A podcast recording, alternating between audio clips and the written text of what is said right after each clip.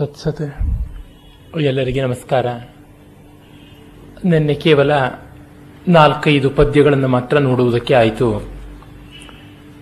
ಈ ಒಂದು ವಾರದಲ್ಲಿ ಇಡೀ ಕಗ್ಗದ ಒಂಬೈನೂರ ನಲವತ್ತೈದು ಪದ್ಯಗಳನ್ನ ಅವಲೋಕಿಸುವ ಅವಕಾಶವೂ ಇಲ್ಲ, ಆಶೆಯೂ ಇಲ್ಲ. ಕೇವಲ ಅಲ್ಲಷ್ಟು, ಇಲ್ಲಷ್ಟು ಅಂತ ನನಗೆ ಆ ಹೊತ್ತಿಗೆ ಯಾವುದು ತುಂಬ ವಿಶೇಷ ಅಂತ ತೋರುತ್ತೋ ಅದನ್ನು ಹೇಳ್ತೀನಿ. ಡಾಕ್ಟರ್ ಜೆ ಶಿವರುದ್ರಪ್ಪನವರು ಒಂದು ಕಡೆ ಹೇಳ್ತಾರೆ, ಮಂಕುತಿಮ್ಮನ ಕಗ್ಗದ ಯಾವ ಪುಟ ತೆಗೆದರೂ ಅಲ್ಲಿರುವ ಒಂದು ಪದ್ಯ ತಲೆಯೊಳಗೆ ಒಂದು ಸ್ವಿಚ್ ಅನ್ನು ಆನ್ ಮಾಡುತ್ತೆ ಅಂತ. ಒಂದು ಹೊಸ ಬೆಳಕನ್ನು ಕೊಡುತ್ತೆ. ಹಾಗಾಗಿ ಎಷ್ಟು ದೀಪಗಳಿವೆಯೋ ಅಷ್ಟೆಲ್ಲ ಬೆಳಕು ಸಿಗುತ್ತೆ. ಯಾವ ಸ್ವಿಚ್ ಒತ್ತಿದ್ರೂ ದೀಪ ಉರಿಯದೇ ಇರೋದಿಲ್ಲ. ಹಾಗಾಗಿ ನಮಗೆ ನಷ್ಟ ಎಲ್ಲಿಯೂ ಇಲ್ಲ. ಕಷ್ಟ ಮಾತ್ರ ಉಂಟು. ಇನ್ನು ಕೆಲವು ಬಿಟ್ಟು ಹೋಯ್ತಲ್ಲ ಅಂತ. ಪ್ರಶ್ನೆಯಲ್ಲಿ ಅವರು ಆರಂಭ ಮಾಡಿದ್ದಾರೆ. ಬದುಕಿನ ಅರ್ಥ ಏನು? ಸೃಷ್ಟಿಯ ರಹಸ್ಯ ಏನು? ಬದುಕಿಗೆ ನಾಯಕರು ಯಾರು? ದೇವರು ಅನ್ನುವುದು ಉಂಟೆ? ನಮ್ಮ ಎಲ್ಲ ಸಂದೇಹಗಳ ಒಟ್ಟು ಮೂಟೆಯೇ? ದೇವರಿದ್ದರೆ ಜಗತ್ತಿಗೆ ಈ ಕ್ಷೋಭೆ ಯಾಕೆ? ಅಂತೆಲ್ಲ. ಮತ್ತೆ ನಮ್ಮಲ್ಲಿ ಸೃಷ್ಟಿಯ ಬಗ್ಗೆ ತುಂಬಾ ತಲೆ ಕೆಡಿಸಿಕೊಳ್ಳುವುದುಂಟು ಸೃಷ್ಟಿಯ ಸ್ವರೂಪ ಹೇಗೆ, ಏನು ಅಂತ. ಅಷ್ಟು ತಲೆ ಕೆಡಿಸಿಕೊಳ್ಳಬೇಕಾಗಿಲ್ಲ. ಕಾರಣ ವಿಜ್ಞಾನ ಶಾಸ್ತ್ರಗಳು ಅಂದರೆ ಯಾವುದನ್ನು ನಾವು ಈ ಪಾಸಿಟಿವ್ ಸೈನ್ಸಸ್ ಅಂತ ಕರಿತೀವಿ physical sciences biological sciences psychological sciences ಅಂತ ಕರಿತೀವಿ, ಅಲ್ಲಿ ಸೃಷ್ಟಿಯ ರಹಸ್ಯ ಸ್ವಲ್ಪ ಸ್ವಲ್ಪವಾಗಿ ತಿಳಿಯುತ್ತಾ ಬರುತ್ತೆ. ನಾವು ತತ್ವಶಾಸ್ತ್ರದ ಬಹಳ ದೊಡ್ಡ ಸಮಸ್ಯೆಯನ್ನಾಗಿ ಅದನ್ನು ಮಾಡಿಕೊಳ್ಳಬಾರದು. ಯಾಕೆಂದ್ರೆ ತತ್ವಶಾಸ್ತ್ರದ ಮುಖ್ಯೋದ್ದೇಶ ಸೃಷ್ಟಿಯ ಚಕ್ರದಿಂದ ಹೇಗೆ ಪಾರಾಗುವುದು ಅನ್ನೋದೇ ಹೊರತು ಸೃಷ್ಟಿ ಹೇಗಾಯಿತು ಅಂತ ಹುಡುಕುವಂಥದ್ದಲ್ಲ. ಅಪ್ಪೈ ದೀಕ್ಷಿತರು ಒಂದು ಕಡೆ ಹೇಳ್ತಾರೆ, ಇರುವ ಒಂದು ಜಗತ್ ಜಾಲದಿಂದ ಆಚೆಗೆ ಬರುವುದರ ಕಡೆ ನೋಡು, ಆ ಜಾಲವನ್ನು ಯಾವ ರೀತಿ ನಿರ್ಮಾಣ ಮಾಡಿದ್ರು ಅಂತ ಅದರ ಲೆಕ್ಕ ಹಾಕಬೇಡ ಅಂತ. ಅದು ಬೇರೆಯ ಶಾಸ್ತ್ರದ ಲಕ್ಷಣ. ಅದಕ್ಕಾಗಿಯೇ ಈ ಲೋಕದ ಚರಾಚರ ವಸ್ತು ಪ್ರಪಂಚದ ನಿರ್ಮಾಣದ ಹಿನ್ನೆಲೆಯನ್ನು ಬೋಧಿಸುವಂತಹ ಶಾಸ್ತ್ರಗಳು ಉಂಟು. ಅದು ಹೇಳಬೇಕಾಗಿದ್ದು ಜಗತ್ತು ಜೀವ ಈಶ್ವರಗಳ ಲಕ್ಷಣವನ್ನ, ಅವುಗಳ ಸ್ವರೂಪವನ್ನ ಮತ್ತು ಬಂಧ ಮೋಕ್ಷಗಳ ರೀತಿಯನ್ನ ಹೇಳಬೇಕು.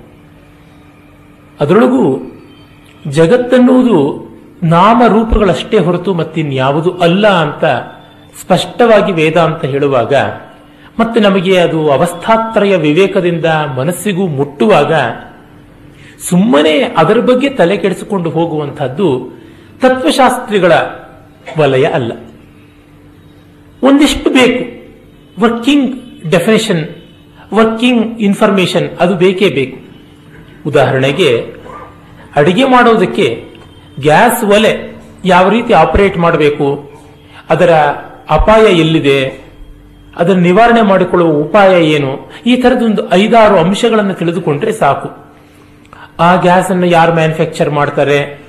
ಅದನ್ನು ಯಾರು ಫಿಲಪ್ ಮಾಡ್ತಾರೆ? ಅದು ಹೇಗೆ ಆಗುತ್ತೆ? ಆ ಸಿಲಿಂಡರ್ನ ಥಿಕ್ನೆಸ್ ಏನು? ಅದು ಎಲ್ಲಿ ತಯಾರಾಗಿ ಬರುತ್ತೆ? ಅದಕ್ಕೆ ಬಣ್ಣ ಬಳದವನು ಯಾರು? ಈ ಎಲ್ಲ ವಿವರಗಳಿಗೆ ಹೋಗಬೇಕಾಗಿಲ್ಲ. ಶ್ರೀ ರಾಮಕೃಷ್ಣ ಪರಮಸರ್ ಹೇಳುವಂತೆ ಮಾವಿನ ಹಣ್ಣನ್ನ ತಿನ್ನೋಕ್ಕೆ ಬಂದವನು ಎಲೆಗಳನ್ನು ಎಣಿಸ್ತಾ ಕೂತ್ಕೊಳ್ಳೋದಿಲ್ಲ. ಅದು ನಿಷ್ಪ್ರಯೋಜನ ಅಂತಲ್ಲ. ಅದು ಬೇರೆಯ ವ್ಯವಸ್ಥೆ ಅಂತ. ದುರ್ದೈವ ಏನಾಯಿತು?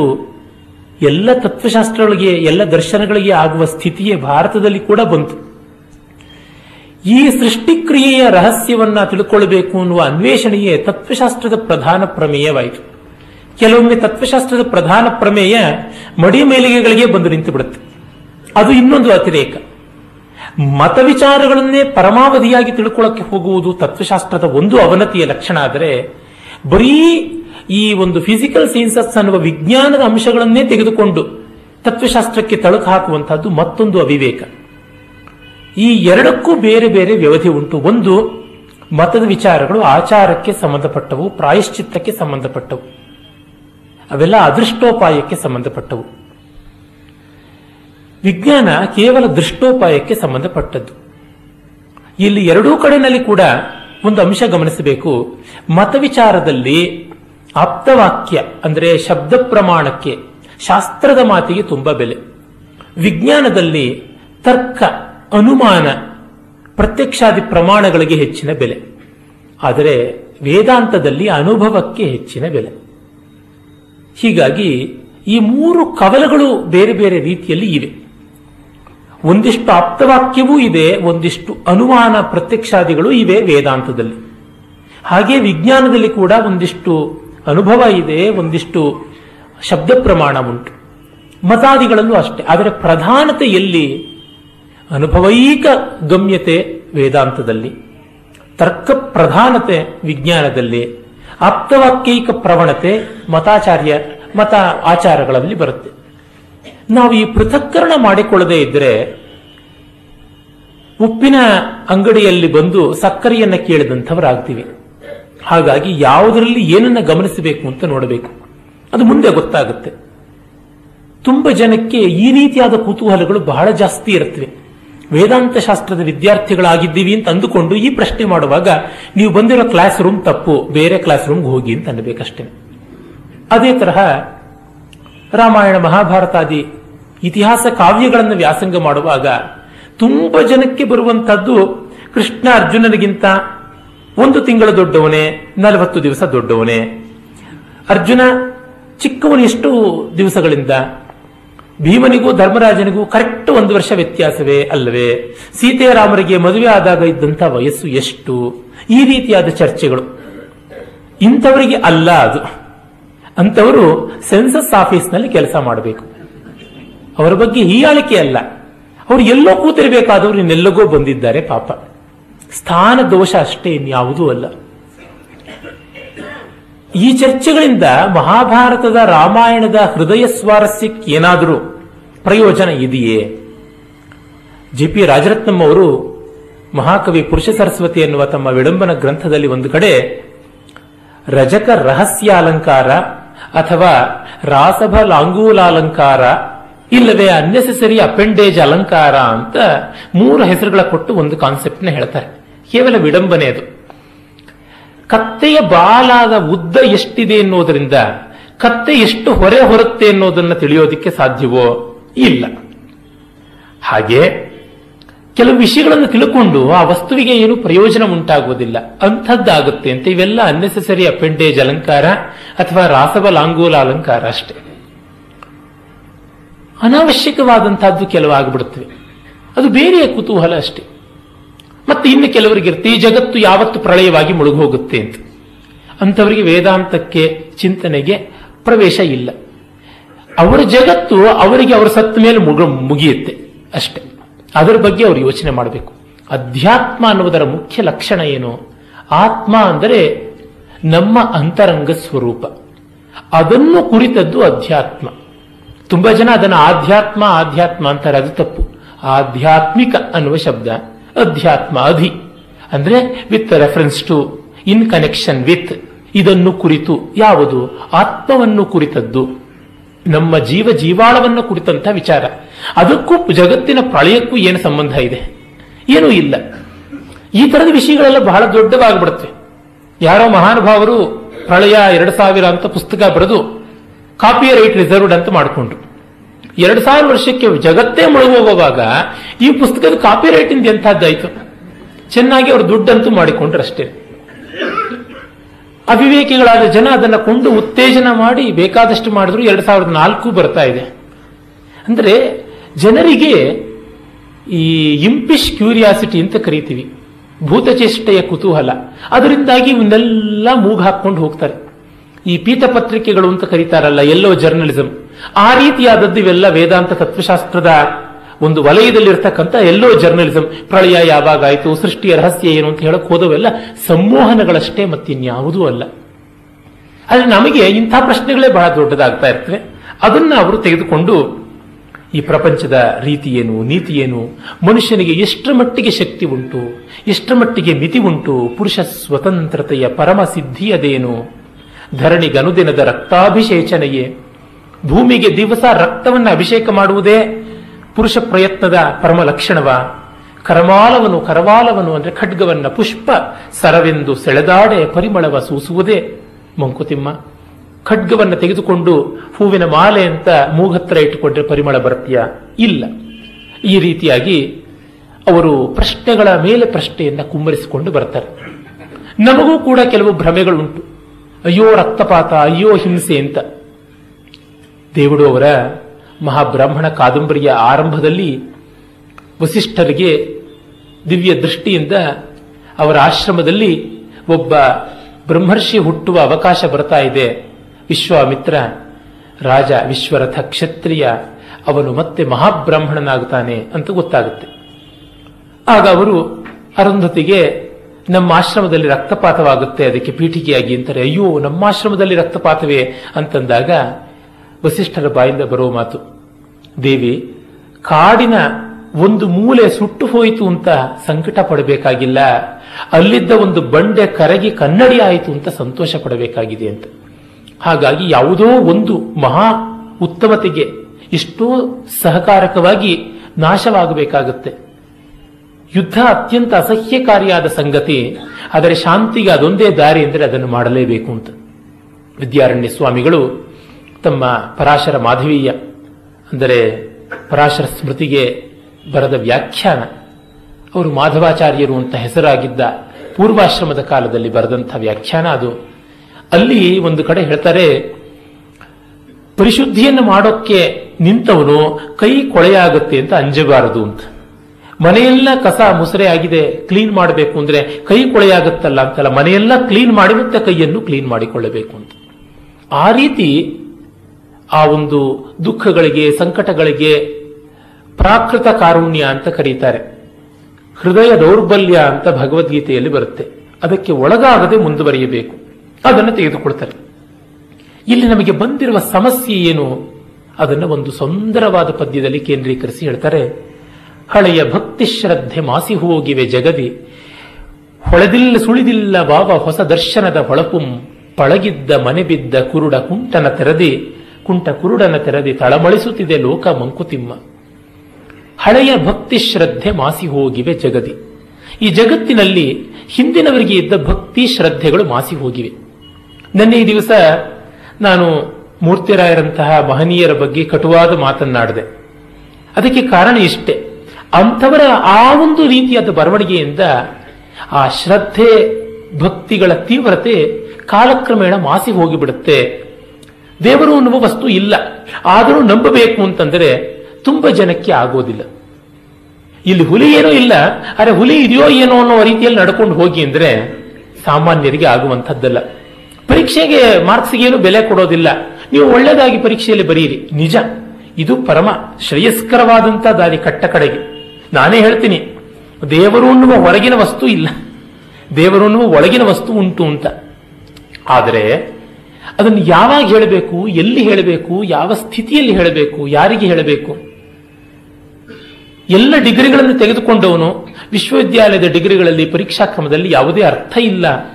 ಕಾರಣ, ಅವು ಕೇವಲ ಡಿಗ್ರಿಯನ್ನು ಕೊಡುತ್ತವೆ ಹೊರತು ಜ್ಞಾನವನ್ನು ಕೊಡಬೇಕಾದ್ರೆ ಬೇರೆಯ ಆಂತರಿಕವಾದಂತಹ ಒಂದು ಮೌಲ್ಯ ಇರಬೇಕು ಅಂತ ಹೇಳಿ ವಿವೇಚನೆ ಮಾಡಬಹುದು. ಆದರೆ, ಸಾಮಾನ್ಯ ಸ್ತರದಿಂದಲೇ ಮಂದಾಧಿಕಾರಿಗಳಿಗೆ ಯಾವುದು ಇಲ್ಲ ಅಂತಂದ್ರೆ ಅದು ಸರಿಯಾದದ್ದಲ್ಲ. ವೃತ್ತದ ಆರಂಭದ ಬಿಂದುವೇ ಕಡೆಯ ಬಿಂದುವು ಆಗುತ್ತೆ. ಹಾಗಂತ ಹೇಳಿ, ಇದು ಎರಡು ಒಂದೇ ಅಂತ ಹೇಳಿದ್ರೆ, ಆ ವರ್ತುಲ ಮುನ್ನೂರ ಅರವತ್ತು ಡಿಗ್ರಿ ಸುತ್ತು ಬಂತಲ್ಲ, ಆ ಅನುಭವ, ಆ ಪರಿಶ್ರಮ, ಆ ಜ್ಞಾನ, ಅದು ಏನಾಗಬೇಕು? ಹೀಗಾಗಿ, ಜ್ಞಾನಿ ಇನ್ಯಾವುದೂ ಇಲ್ಲ, ಇರುವುದೊಂದೇ ವಸ್ತು, ಆತ್ಮವಸ್ತು ಅಂತ ಅಂದುಕೊಳ್ಳಕ್ಕೂ, ಅಜ್ಞಾನಿಗೆ ಇನ್ನೊಬ್ಬ ಅಜ್ಞಾನಿ ಯಾವುದೂ ಇಲ್ಲ ಅಂತ ಹೇಳೋದಿಕ್ಕೂ ತುಂಬಾ ದೊಡ್ಡ ವ್ಯತ್ಯಾಸ ಉಂಟು. ಈ ದೃಷ್ಟಿಯಿಂದ ಆ ಭಕ್ತಿ ಶ್ರದ್ಧೆಗಳ ಸೋಪಾನ ಕ್ರಮವನ್ನ ನಾವು ಹಾನಿ ಮಾಡಬಾರದು. ಒಂದನೇ ಕ್ಲಾಸ್ನಲ್ಲಿ ನಾವು ಕಲ್ಲನ್ನು ಇಟ್ಟುಕೊಂಡು, ಆ ಅಬಕಸ್ ಅಂತ ಇಂಗ್ಲಿಷ್ನಲ್ಲಿ ಕರೀತಾರಲ್ಲ, ಮಣಿಯ ಚೌಕಟ್ಟನ್ನು ಇಟ್ಟುಕೊಂಡು ಲೆಕ್ಕ ಮಾಡ್ತೀವಿ, ಎಣಿಸ್ತೀವಿ. ಒಂದು ಅಂದ್ರೆ ನಮಗೆ ಒಂದು ಕಲ್ಲೇ ಜ್ಞಾಪಕ ಆಗೋದು, ಒಂದು ಮಣಿಯೇ ಜ್ಞಾಪಕ ಆಗೋದು. ಒಂದರ ಅರ್ಥ ಅದೇನ ಅಲ್ಲ. ಎಣಿಕೆ ಮಾಡೋಕ್ಕೆ ಹಾಗೆ ಆರಂಭ ಮಾಡೋದು. ಅದೇ ತಪ್ಪು ಒಂದು ಬಿಟ್ರೆ, ಹೀಗೆ ಆರಂಭ ಮಾಡಿ ಮುಂದುವರಿ. ಅದನ್ನ ಪ್ರಥಮ ಸೋಪಾನ ಅಂತ ಇಟ್ಟುಕೋ. ಸೋಪಾನ ಅಂತಂದ್ರೆ ಅದನ್ನ ಧ್ವಂಸ ಮಾಡಬೇಕು ಅನ್ನುವ ಅರ್ಥ ಅಲ್ಲ. ಆ ದೃಷ್ಟಿಯಿಂದ ಈ ಭಕ್ತಿ ಶ್ರದ್ಧೆಗಳಿಗೆ ತುಂಬಾ ಅರ್ಥ ಉಂಟು. ಅದು ಮಾತ್ರವಲ್ಲ, ಅವು ಜೀವನಕ್ಕೆ ಒಂದು ಪರಿಮಳವನ್ನ, ಸೌಂದರ್ಯವನ್ನ ತಂದುಕೊಡುತ್ತೆ. ಕವಿಗಳಾದ ಪೂತಿ ನರಸಿಂಹಾಚಾರ್ಯರು ಬಹಳ ಚೆನ್ನಾಗಿ ಹೇಳ್ತಾರೆ, ಮನುಷ್ಯ ಜೀವಕ್ಕೆ ಸಂಸ್ಕಾರವನ್ನು ಒದಗಿಸ್ತಕ್ಕಂಥವು ಕಲೆ, ತತ್ವಜ್ಞಾನ ಮತ್ತು ಈ ಆಗಮ ಪೂಜಾ ವಿಧಾನಗಳು ಅಂತ ಇವುಗಳ ಮೂಲಕವಾಗಿ ಮನುಷ್ಯನ ಹೃದಯ ಮೇಲಕ್ಕಿರುತ್ತೆ. ಏನಂದ್ರೆ ಅಲೌಕಿಕತೆಯ ಕಡೆಗೆ ಹೋಗೋದಿಕ್ಕೆ ಇವುಗಳಿಂದ ಅನುಕೂಲವಾಗುತ್ತೆ. ಲೋಕವನ್ನು ಮೀರಿ ಅಲೋಕಕ್ಕೆ ಹೋಗೋದು ಅವರ ಶಬ್ದಗಳಲ್ಲಿ ಹೇಳೋದಿದ್ರೆ ಭವ ನಿಮಜ್ಜನ ಲೋಕವನ್ನು ಮುಳುಗಿಸುವುದು. ಲಘಿಮ ಕೌಶಲ, ಅದನ್ನು ಮೀರಿ ಹಾರುವುದು. ಎಸ್ಕೇಪ್ ವೆಲಾಸಿಟಿಗೆ ಬರುವಂತಹದ್ದಾಗುತ್ತೆ ಅದಕ್ಕೆ ಈ ಹೊತ್ತು ಜಗತ್ತಿನಲ್ಲಿ ಕಲೆಗೆ, ತತ್ವಜ್ಞಾನಕ್ಕೆ ಗೌರವ ಇದೆ. ಆದರೆ ಆಗಮ ಪೂಜಾ ವಿಧಾನದ ಕಡೆಗೆ ಮೂಗು ಮುರಿಯುವಂತಹ ಮನಸ್ಸು ಬಂದಿದೆ ಅಂತ. ಆ ಪೂಜಾ ವಿಧಾನಗಳಿಂದ ನಾವು ಬಹಳ ಬೇಗ ಅಲೌಕಿಕತೆಯ ಕಡೆಗೆ ಹೋಗ್ತೀವಿ. ದಿನ ಬಳಸುವಂತ ಚುಂಬು ಕಲಶ ಆಗಿಬಿಡುತ್ತೆ. ದಿನ ಬಳಸುವ ಅಕ್ಕಿ ಅಕ್ಷತೆ ಆಗಿಬಿಡುತ್ತೆ. ಅಡಿಗೆಗೆ ಬಳಸುವ ಅರಿಶಿನ ಹರಿದ್ರಾಚೂರ್ಣ ಅಂತ ಅನಿಸಿಕೊಳ್ಳುತ್ತೆ. ಮತ್ತು ಅಂಗಳದಲ್ಲಿ ಬಿದ್ದ ಸಗಣಿ ಪಿಳ್ಳಾರಿ, ಗಣಪತಿ ಅಂತ ಆಗುತ್ತೆ ಹೀಗೆ ಲೋಕದ ವಸ್ತುಗಳೆಲ್ಲ ಅಲೌಕಿಕವಾಗಿ ಪರಿವರ್ತಿತವಾಗುತ್ತವೆ. ಈ ಒಂದು ಅಲೌಕಿಕದ ಸ್ಪರ್ಶ ನಮ್ಮ ಮನಸ್ಸನ್ನ ಉನ್ನತಿಗೆ ಏರಿಸುತ್ತೆ ಆತ್ಮ ವಿಸ್ತಾರ ಮಾಡಿಕೊಡುತ್ತೆ. ಅದನ್ನು ನಾವು ಗಮನಿಸಿದಾಗ ಆ ಭಕ್ತಿ ಶ್ರದ್ಧೆಗಳ ಮೌಲ್ಯ ಏನು ಅಂತ ಗೊತ್ತಾಗುತ್ತೆ. ಅವುಗಳನ್ನೆಲ್ಲವನ್ನು ಪೂರ್ಣವಾಗಿ ತಿರಸ್ಕರಿಸಿ ನಾವು ಅದರಲ್ಲಿ ಅರ್ಥ ಇಲ್ಲ ಅಂತ ಹೇಳಿದ್ರೆ, ನಾವು ನಮ್ಮ ಪಾಲಿಗೆ, ನಮ್ಮ ಮುಂದಿನ ಪೀಳಿಗೆಗೆ ಮಾಡುವ ಅಪಚಾರ ಆಗುತ್ತೆ. ಆತ್ಮದ್ರೋಹ ಜಗದ್ರೋಹವಾಗುತ್ತೆ. ಅದನ್ನ ಡಿ ವಿ ಜಿಯವರು ತುಂಬಾ ಒತ್ತಿ ಹೇಳ್ತಾರೆ, ತಪ್ಪು ಅಂತಹದ್ದು ಮಾಡಬಾರದು. ಆ ಭಕ್ತಿ ಶ್ರದ್ಧೆಗಳ ತೀವ್ರತೆ ತುಂಬಾ ಮುಖ್ಯ. ಸುಳಿದಿಲ್ಲವಾವ ಹೊಸ ದರ್ಶನದ ಹೊಳಪು ಹೋಗಿಲಪ್ಪ ಹಳೇದು ಹೋಯ್ತು, ಹೊಸ್ತು ಬಂತ, ಅದೂ ಇಲ್ಲವಲ್ಲ. ಕಾಕಿ ನಡಕ ಮರಚಿಪೋಯೆ, ಹಂಸ ನಡಕ ರಾಲೇದು ಅಂತ ತೆಲುಗಿನ ಗಾದೆ ಉಂಟು. ಒಂದು ಕಾಗೆ ಹಂಸದಂತೆ ನಡೆಯುವ ಪ್ರಯತ್ನ ಪಡ್ತು ಹಂಸದ ಗತಿ ಬರಲಿಲ್ಲ, ಕಾಗೆ ನಡಿಗೆ ಮರೆತು ಹೋಯ್ತು. ಅದು ನಮಗೆ ಆಗಬಾರದು. ಮತ್ತೆ ನೋಡಿ, ಒಂದು ರಿಚುವಲ್ನ ನೀವು ರಿಪ್ಲೇಸ್ ಮಾಡ್ತೀವಿ ಅಂದ್ರೆ, ಅದು ಇನ್ನೊಂದು ರಿಚುವಲ್ಲೇ ಆಗಿರುತ್ತೆ. ಅದಕ್ಕೆ ಬೇರೆ ಯಾವುದೂ ಇಲ್ಲ. ಇವತ್ತು ಹಿಂದೆ ಎಲ್ಲ ಏನಾಗ್ತಾ ಇತ್ತು? ಸಭೆ ಅಂತಂದ್ರೆ ಸಭಾಧ್ಯಕ್ಷ, ಆತನಿಗೆ ಒಂದು ಪುಷ್ಪ ಮಾಲಿಕೆಯನ್ನು ಅರ್ಪಣೆ ಮಾಡುವಂತಹದ್ದು, ಅವನು ಬಂದು ಕೂತ್ಕೊಳ್ಳೋದು. ಅದಕ್ಕೂ ಹಿಂದೆ ಎಲ್ಲ ಒಂದು ಶಂಖವನ್ನು ಓದ್ತಾ ಇದ್ರು, ಒಂದು ಜಾಗಟೆ ಇಟ್ಕೊಳ್ತಾ ಇದ್ರು. ಸಭಾ ಕಲಾಪಗಳು ನಡೆಯುವಾಗ ಈ ತರ ಇರ್ತಾ ಇತ್ತು ಅಂತೆಲ್ಲ ನಮ್ಮ ಹಿಂದಿನ ಗ್ರಂಥಗಳಲ್ಲಿ ಗೊತ್ತಾಗುತ್ತೆ. ಅದೊಂದು ರಿಚಿಯಲ್ಲು ಮತ್ತೆ ಆರಂಭದಲ್ಲಿ ಒಂದು ವೇದ ಘೋಷವೋ ಒಂದು ಪ್ರಾರ್ಥನೆಯೋ, ಇವೆಲ್ಲ ಬೇಡ ನಮ್ಮ ಸೆಕ್ಯುಲರ್ ಸಾಮ್ರಾಜ್ಯಕ್ಕೆ. ಆದರೆ ಅದಕ್ಕಿಂತ ಜಾಸ್ತಿ ರಿಚುವಲ್ಸ್ ಆಗಿವೆ. ನೀವೀಗ ಒಂದು ಲಯನ್ಸ್ ಕ್ಲಬ್ ಒಂದು ರೋಟರಿ ಕ್ಲಬ್ ಒಂದು ಇನ್ನರ್ ವೀಲೋ ಔಟರ್ ವೀಲೋ ಯಾವುದೋ ಒಂದಕ್ಕೆ ನೋಡಿ. ಅಲ್ಲಿ ಬಂದು ಅವರು ಕೂತ್ಕೊಳ್ಳೋದೇನೋ, ಅಲ್ಲಿ ಗಂಟೆ ಹೊಡೆಯೋದೇನು, ಕೊರಳಿಗೆ ಯಾವುದೋ ಒಂದು ಲಾಂಛನವನ್ನು ತಗಲಿಸಿಕೊಳ್ಳೋದೇನೋ, ನಮಗೆ ಅರ್ಥವಾಗದಿರೋ ಇನ್ಯಾವುದೋ ಒಂದು ದೇಶದ ಭಾಷೆಯಲ್ಲಿ ಆ ಒಂದು ಪ್ರತಿಜ್ಞೆಯನ್ನು ಓದುವುದೇನೋ ಕೇಳಿ ಮಾಡ್ತಾ ಇಲ್ಲ ನಾನು. ಅದು ನಡೆಯುತ್ತೆ, ಅದು ನಡೆಯಬೇಕು. ಏನೋ ಒಂದು ವ್ಯವಸ್ಥೆ ಇಲ್ಲದೆ ಯಾವುದೂ ಸಾಗುವಂಥದ್ದಲ್ಲ.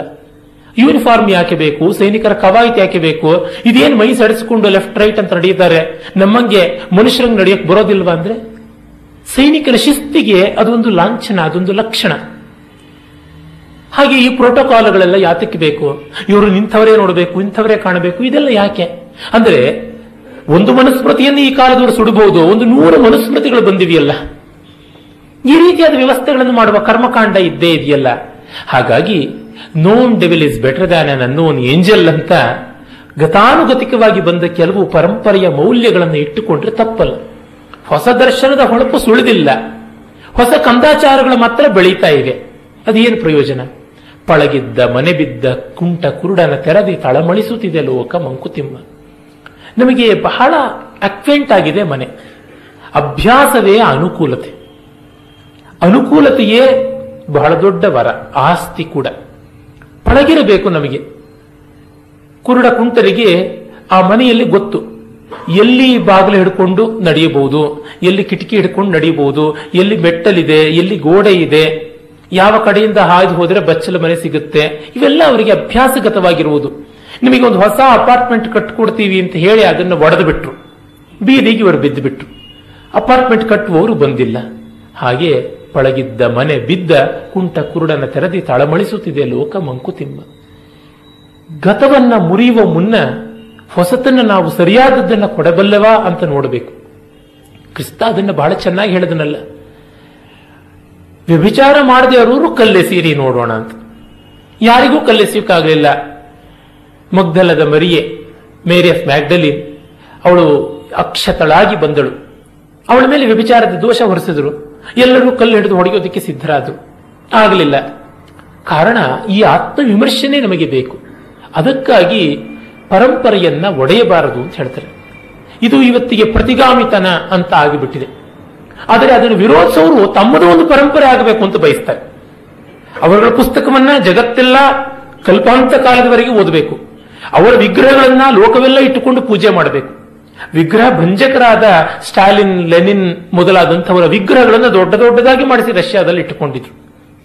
ಇವತ್ತು ನೀವು ನೋಡಿ, ಕೇರಳದಲ್ಲಾಗಲಿ, ವೆಸ್ಟ್ ಬೆಂಗಾಲಲ್ಲಿ ನೋಡಲಿ, ಎಷ್ಟು ಜನರ ವಿಗ್ರಹಗಳಿವೆ? ಎಲ್ಲ ಕಮ್ಯುನಿಸ್ಟ್ ಲೀಡರ್ಗಳಿದೆ. ಐಕೊನೋಕ್ಲಾಸ್ಟಿಕ್ ಅಂತ ಹೇಳ್ತಾರೆ. ಆದ್ರೆ ಅವರೇ ಐಕನ್ಸ್ ಅನ್ನು ಇಟ್ಕೊಂಡು ಹೋಗ್ತಾರೆ. ಅಂದರೆ, ಎಲ್ಲಿಯೂ ಸಂಕೇತ ಇಲ್ಲದ ಪ್ರಪಂಚ ಇಲ್ಲ. ಹಾಗಿದ್ದಾಗ ಮತ್ತೊಬ್ಬರನ್ನ ದೂಷಣೆ ಮಾಡುವುದು ಯಾಕೆ? ಉದಾಹರಣೆಗೆ, ಸನಾತನ ಧರ್ಮವನ್ನ ವಿಗ್ರಹಾರಾಧಕರ ಧರ್ಮ ಅಂತ ಕ್ರೈಸ್ತ ಧರ್ಮ, ಇಸ್ಲಾಂ ಎಲ್ಲ ತುಂಬಾ ನಿರ್ದಯವಾಗಿ ಗೇಲಿ ಮಾಡ್ತಾ ಇತ್ತು. ವಿಗ್ರಹ ಪೂಜಕರು, ಅದು ಮೋಸಸ್ನ ದಶಾಜ್ಞೆಗಳು ಟೆನ್ ಕಮ್ಯಾಂಡ್ಮೆಂಟ್ಸ್ನಲ್ಲಿ ಬೇರೆ ಹೇಳ್ತಾರೆ. Though thou shalt not make a graven image ಅಂತೆಲ್ಲ ಹೇಳಿಬಿಟ್ಟು, ನೀನು ಒಂದು ಮಣ್ಣಿನ ವಿಗ್ರಹವನ್ನು ನನ್ನ ಪ್ರತಿನಿಧಿಯಾಗಿ ಮಾಡಬಾರದು ಅಂತೆಲ್ಲ. ಕ್ರಾಸ್ ಒಂದು ಸಂಕೇತ ಅಲ್ವಾ? ನಮ್ಮ ಪಿಳ್ಳಾರಿ ಒಂದು ಸಂಕೇತ, ಗಣಪತಿ ತರ ಏನೂ ಇಲ್ಲ. ಮತ್ತೆ ಸೊಂಡಲಿಟ್ಟುಕೊಂಡು ಮುಖದ ಒಬ್ಬ ಮನುಷ್ಯ ಇರೋಕೆ ಸಾಧ್ಯ ಇಲ್ಲ. ಮಂಗನ ಮುಖದ ಒಬ್ಬ ಮನುಷ್ಯ ಇರೋದಕ್ಕೆ ಸಾಧ್ಯ ಇಲ್ಲ. ಈಗ ನಮ್ಮದೇನು image built after a human being ಅಲ್ಲ. ನಮ್ಮ ಕಾಳಿಗೆ ಇರುವಂತಹ ಹದಿನೆಂಟು ಕೈಗಳು ಶಿವನಿಗಿರುವಂತಹ ಮೂರು ಕಣ್ಣುಗಳು ವಿಷ್ಣುಗಿರತಕ್ಕಂಥ ನಾಲ್ಕು ಕೈ, ಈ ತರದ್ದೆಲ್ಲ ಎಲ್ಲಿಯೂ ಇರುವಂತಹದ್ದಲ್ಲ ನಮ್ಮದು ಸಿಂಬಾಲಿಕೆ ಅವರ ಕ್ರಾಸ್ ಆಗಲಿ, ಅಥವಾ ಅವರ ಒಂದು, ಆ, ಮಕ್ಕಾದಲ್ಲಿ ಇರತಕ್ಕಂಥ ಕಾಬಾ ಶಿಲೆ ಆಗಲಿ, ಯಾವುದೇ ಆಗಲಿ ಒಂದು ಸಂಕೇತ. ಹಾಗಾಗಿ ಚಾಂದ್ ಅಂತ ಯಾವುದಿದೆ? ಆ ಒಂದು ಚಂದ್ರಕಲೆ ಮತ್ತೆ ನಕ್ಷತ್ರ ಅವೆಲ್ಲ ಕೂಡ ಸಂಕೇತವೇ. ಕುರಾನಿನ ವಾಕ್ಯಗಳನ್ನ ಒಂದು ಬೋರ್ಡಿನ ಮೇಲೆ ಒಂದು ಫ್ರೇಮಿಗೆ ಹಾಕಿ ಇಡ್ತಕ್ಕಂಥದ್ದು ಒಂದು ಸಂಕೇತವೇ ಅಲ್ವಾ? ಗ್ರಂಥ ಸಾಹೇಬ್ ಅಂತ ಸಿಖ್ಖರು ಮಾಡತಕ್ಕಂಥ ಪುಸ್ತಕವೂ ಕೂಡ ಒಂದು ಸಂಕೇತ. ಸಂಕೇತ ಪ್ರಪಂಚವಿಲ್ಲದೆ ಯಾವುದೂ ಇಲ್ಲ. ಅದು ಮಾತ್ರ ಇಮೇಜ್ ವರ್ಷಿಪ್ ಅಲ್ವೋ? ಇಮೇಜ್ ಅಂದ್ರೆ ಏನು? ನಮ್ಮ ಆಕಾರದ್ದೇ ಇರಬೇಕು ಅಂತಲ್ಲ? ನಾವು ಉಪಾಸನೆಗೆ ಮಾಡಿಕೊಳ್ಳುವ ಆಲಂಬನವೆಲ್ಲವೂ ಅದೇ ರೀತಿಯಾದದ್ದೇ. ನಿರಾಲಂಬನದ ಕಡೆಗೆ ಹೋಗಬೇಕು ನಿಜ. ಆದರೆ ಗಾಳಿಯಲ್ಲಿ ನಾವು ನೆಗೆಯೋಕ್ಕಾಗೋಲ್ಲ, ನೆಲದ ಮೇಲೆ ನಿಂತೇ ನೆಗೆಯಬೇಕಾಗುತ್ತೆ. ಒದೆಯೋಕ್ಕೆ ಒಂದಿರಬೇಕು. ಹೀಗಾಗಿ ಉಪಾಸಕನ ಆಲಂಬನಕ್ಕೆ ಇರುವುದನ್ನ ಧ್ವಂಸ ಮಾಡ್ತೀವಿ ಅಂತ ಹೋಗುವ ವಿಚಾರವಾದ ವಿಚಾರವಾದವಲ್ಲ, ಅದು ಅವಿಚಾರವಾದ. ಅದನ್ನ ಡಿ ವಿ ಜಿಯವರು ಹೇಳ್ತಾರೆ. ಲೋಕಕ್ಕೆ ನಾವು ದಿಕ್ಕು ತಪ್ಪಿಸುವಂತಹ ಕೆಲಸ ಮಾಡಬಾರದು ಮುಂದೆ ಹೇಳ್ತಾರೆ, ನಮ್ಮ ಈ ಒಂದು ಪ್ರಶ್ನೆಗಳ ಹಿನ್ನೆಲೆಯಲ್ಲಿ ಪರಬ್ರ ಪರಮಾತ್ಮ, ಪರಬ್ರಹ್ಮ ವಸ್ತು ಏನಾದರೂ ತನ್ನ ಒಂದು ಶಕ್ತಿಯನ್ನು ಜನ ತಿಳಿಯಬಾರದು. ನಾನು ಬಹಳ ಕಷ್ಟಪಟ್ಟು ಈ ಜಗತ್ತನ್ನು ನಿರ್ಮಾಣ ಮಾಡಿದ್ದೀನಿ ಅಂತ ಏನಾದರೂ ಗುಟ್ಟಿಟ್ಟುಕೊಂಡು ಮಾಡಿದನ? ಇರಬಹುದು. ಚಿರಕಾಲ ಬೊಮ್ಮ ಚಿಂತಿಸಿ ದುಡಿದು ನಿರವಿಸಿಹ ವಿಶ್ವಚಿತ್ರವ ಮರ್ತ್ಯನರನು ಅರಿತೆ ನಾನ್ ಎನ್ನುವಂತಾಗೆ ಕೃತಿಕೌಶಲದ ಹಿರಿಮೆಗದು ಕುಂದಲ್ತೆ ಮಂಕುತಿಮ್ಮ. ಇರಬಹುದು. ಚಿರಕಾಲ ಬೊಮ್ಮ ಚಿಂತಿಸಿ ದುಡಿದು. ತುಂಬ ಕಾಲ ಬ್ರಹ್ಮ ಚಿಂತೆ ಮಾಡಿ ಈ ಜಗತ್ತನ್ನ ನಿರ್ಮಾಣ ಮಾಡಿದ ವಿಶ್ವ ಚಿತ್ರವನ್ನ ಅದನ್ನ ಮರ್ತ್ಯನಾದ ಮೃತ್ ಮಣ್ಣಿಗೆ ಸಂಬಂಧಪಟ್ಟ ಸಾವೇ ತನ್ನ ಜೀವನ ಧರ್ಮವಾಗಿ ಉಳ್ಳ ಮಾನವ ತಿಳ್ಕೊಂಡು ಬಿಟ್ಟ ಅಂದ್ರೆ ತನ್ನ ನಿರ್ಮಾಣ ಕೌಶಲದ ಘನತೆಗೆ ಬಂದ ಕುಂದು ಆ ಹಿರಿಮೆಗೆ ಬಂದಂತಹ ಒಂದು ಕಳಂಕ ಅಂತ ಭಾವಿಸಿ ಈ ಗುಟ್ಟನ್ನ ಹಂಗೆ ಇಟ್ಟಿದಾನಂತ ಅದು ಹಾಗಲ್ಲ. ಇದು ಪ್ರಶ್ನೆ ಮಾತ್ರ ಅಷ್ಟೇ. ಉತ್ತರ ಏನಂದ್ರೆ ಖಂಡಿತ ಅದಂತಲ್ಲ. ಕಾರಣ, ನಮ್ಮ ಶಾಸ್ತ್ರಗಳಲ್ಲಿ ಸೃಷ್ಟಿಯನ್ನ ಪರಮಾತ್ಮನ ಸಂಕಲ್ಪ ಮಾತ್ರದಿಂದ ಆದದ್ದು ಅಂತ ಹೇಳ್ತೀವಿ. ಅಂದರೆ ಸಂಕಲ್ಪ ಸಿದ್ಧಿ. ನಾವು ಸಂಕಲ್ಪ ಮಾಡಿದ ಮೇಲೆ ಕಲ್ಪ ಮಾಡಬೇಕಾಗುತ್ತೆ, ಕೆಲಸ ಮಾಡಬೇಕಾಗುತ್ತೆ.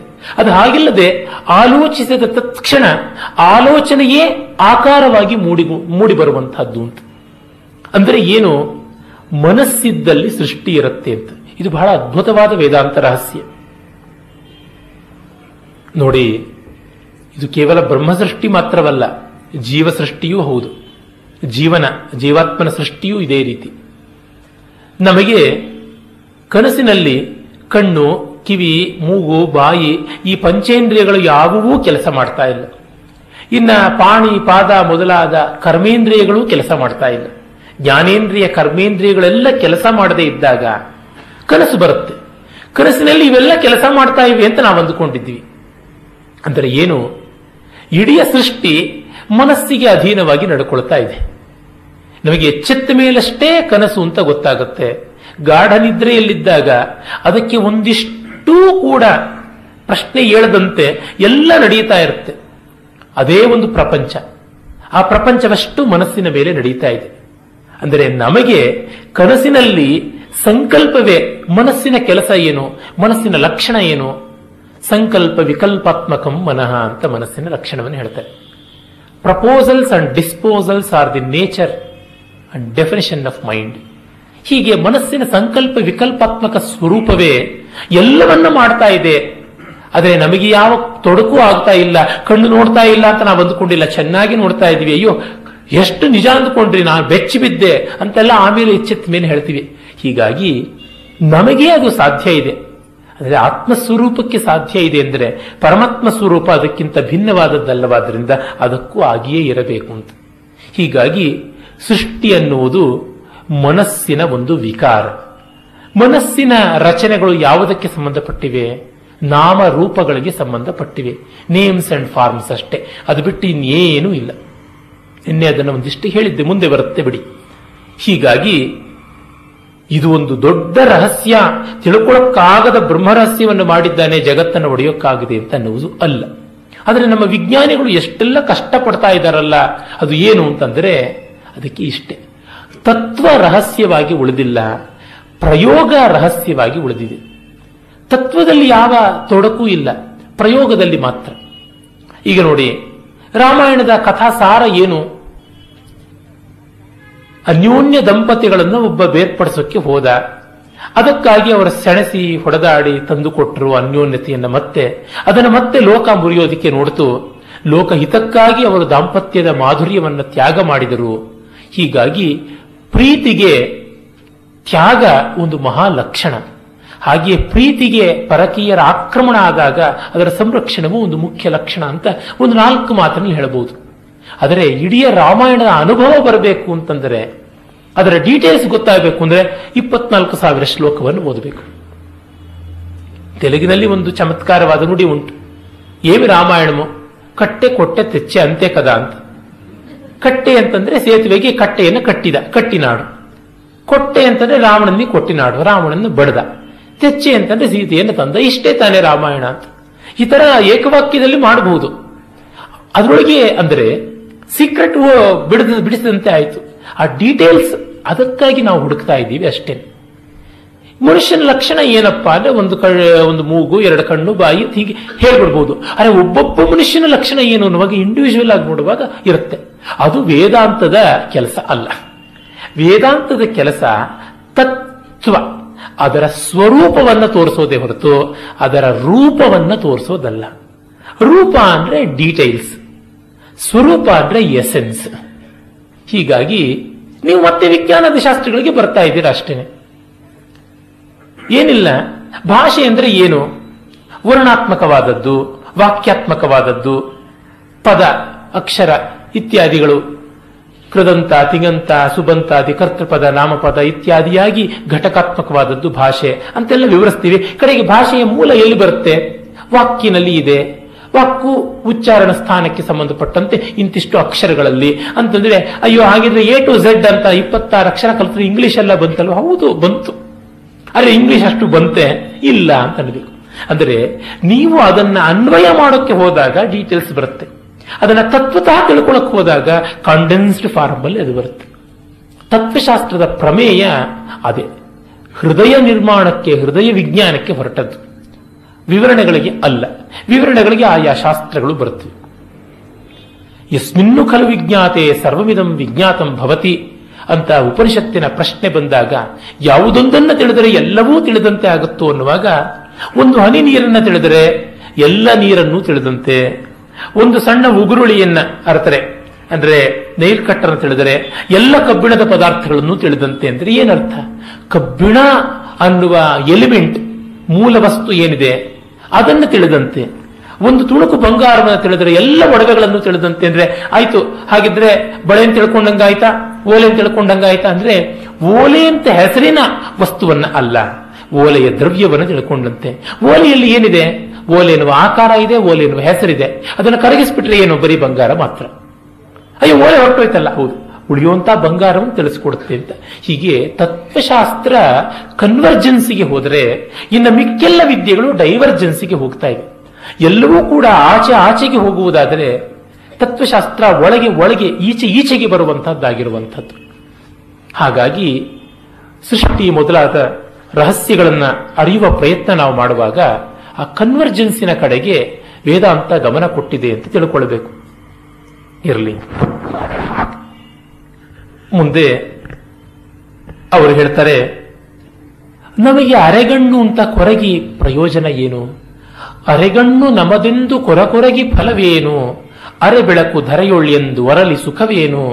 ಇರುವ ಕಣ್, ಇರುವ ಬೆಳಕಿನೊಳ್ ಆದನಿತ ನೋಡಿ ಪರಿಕಿಸಿದೊಡೆ ಅದು ಲಾಭ ಮಂಕುತಿಮ್ಮ.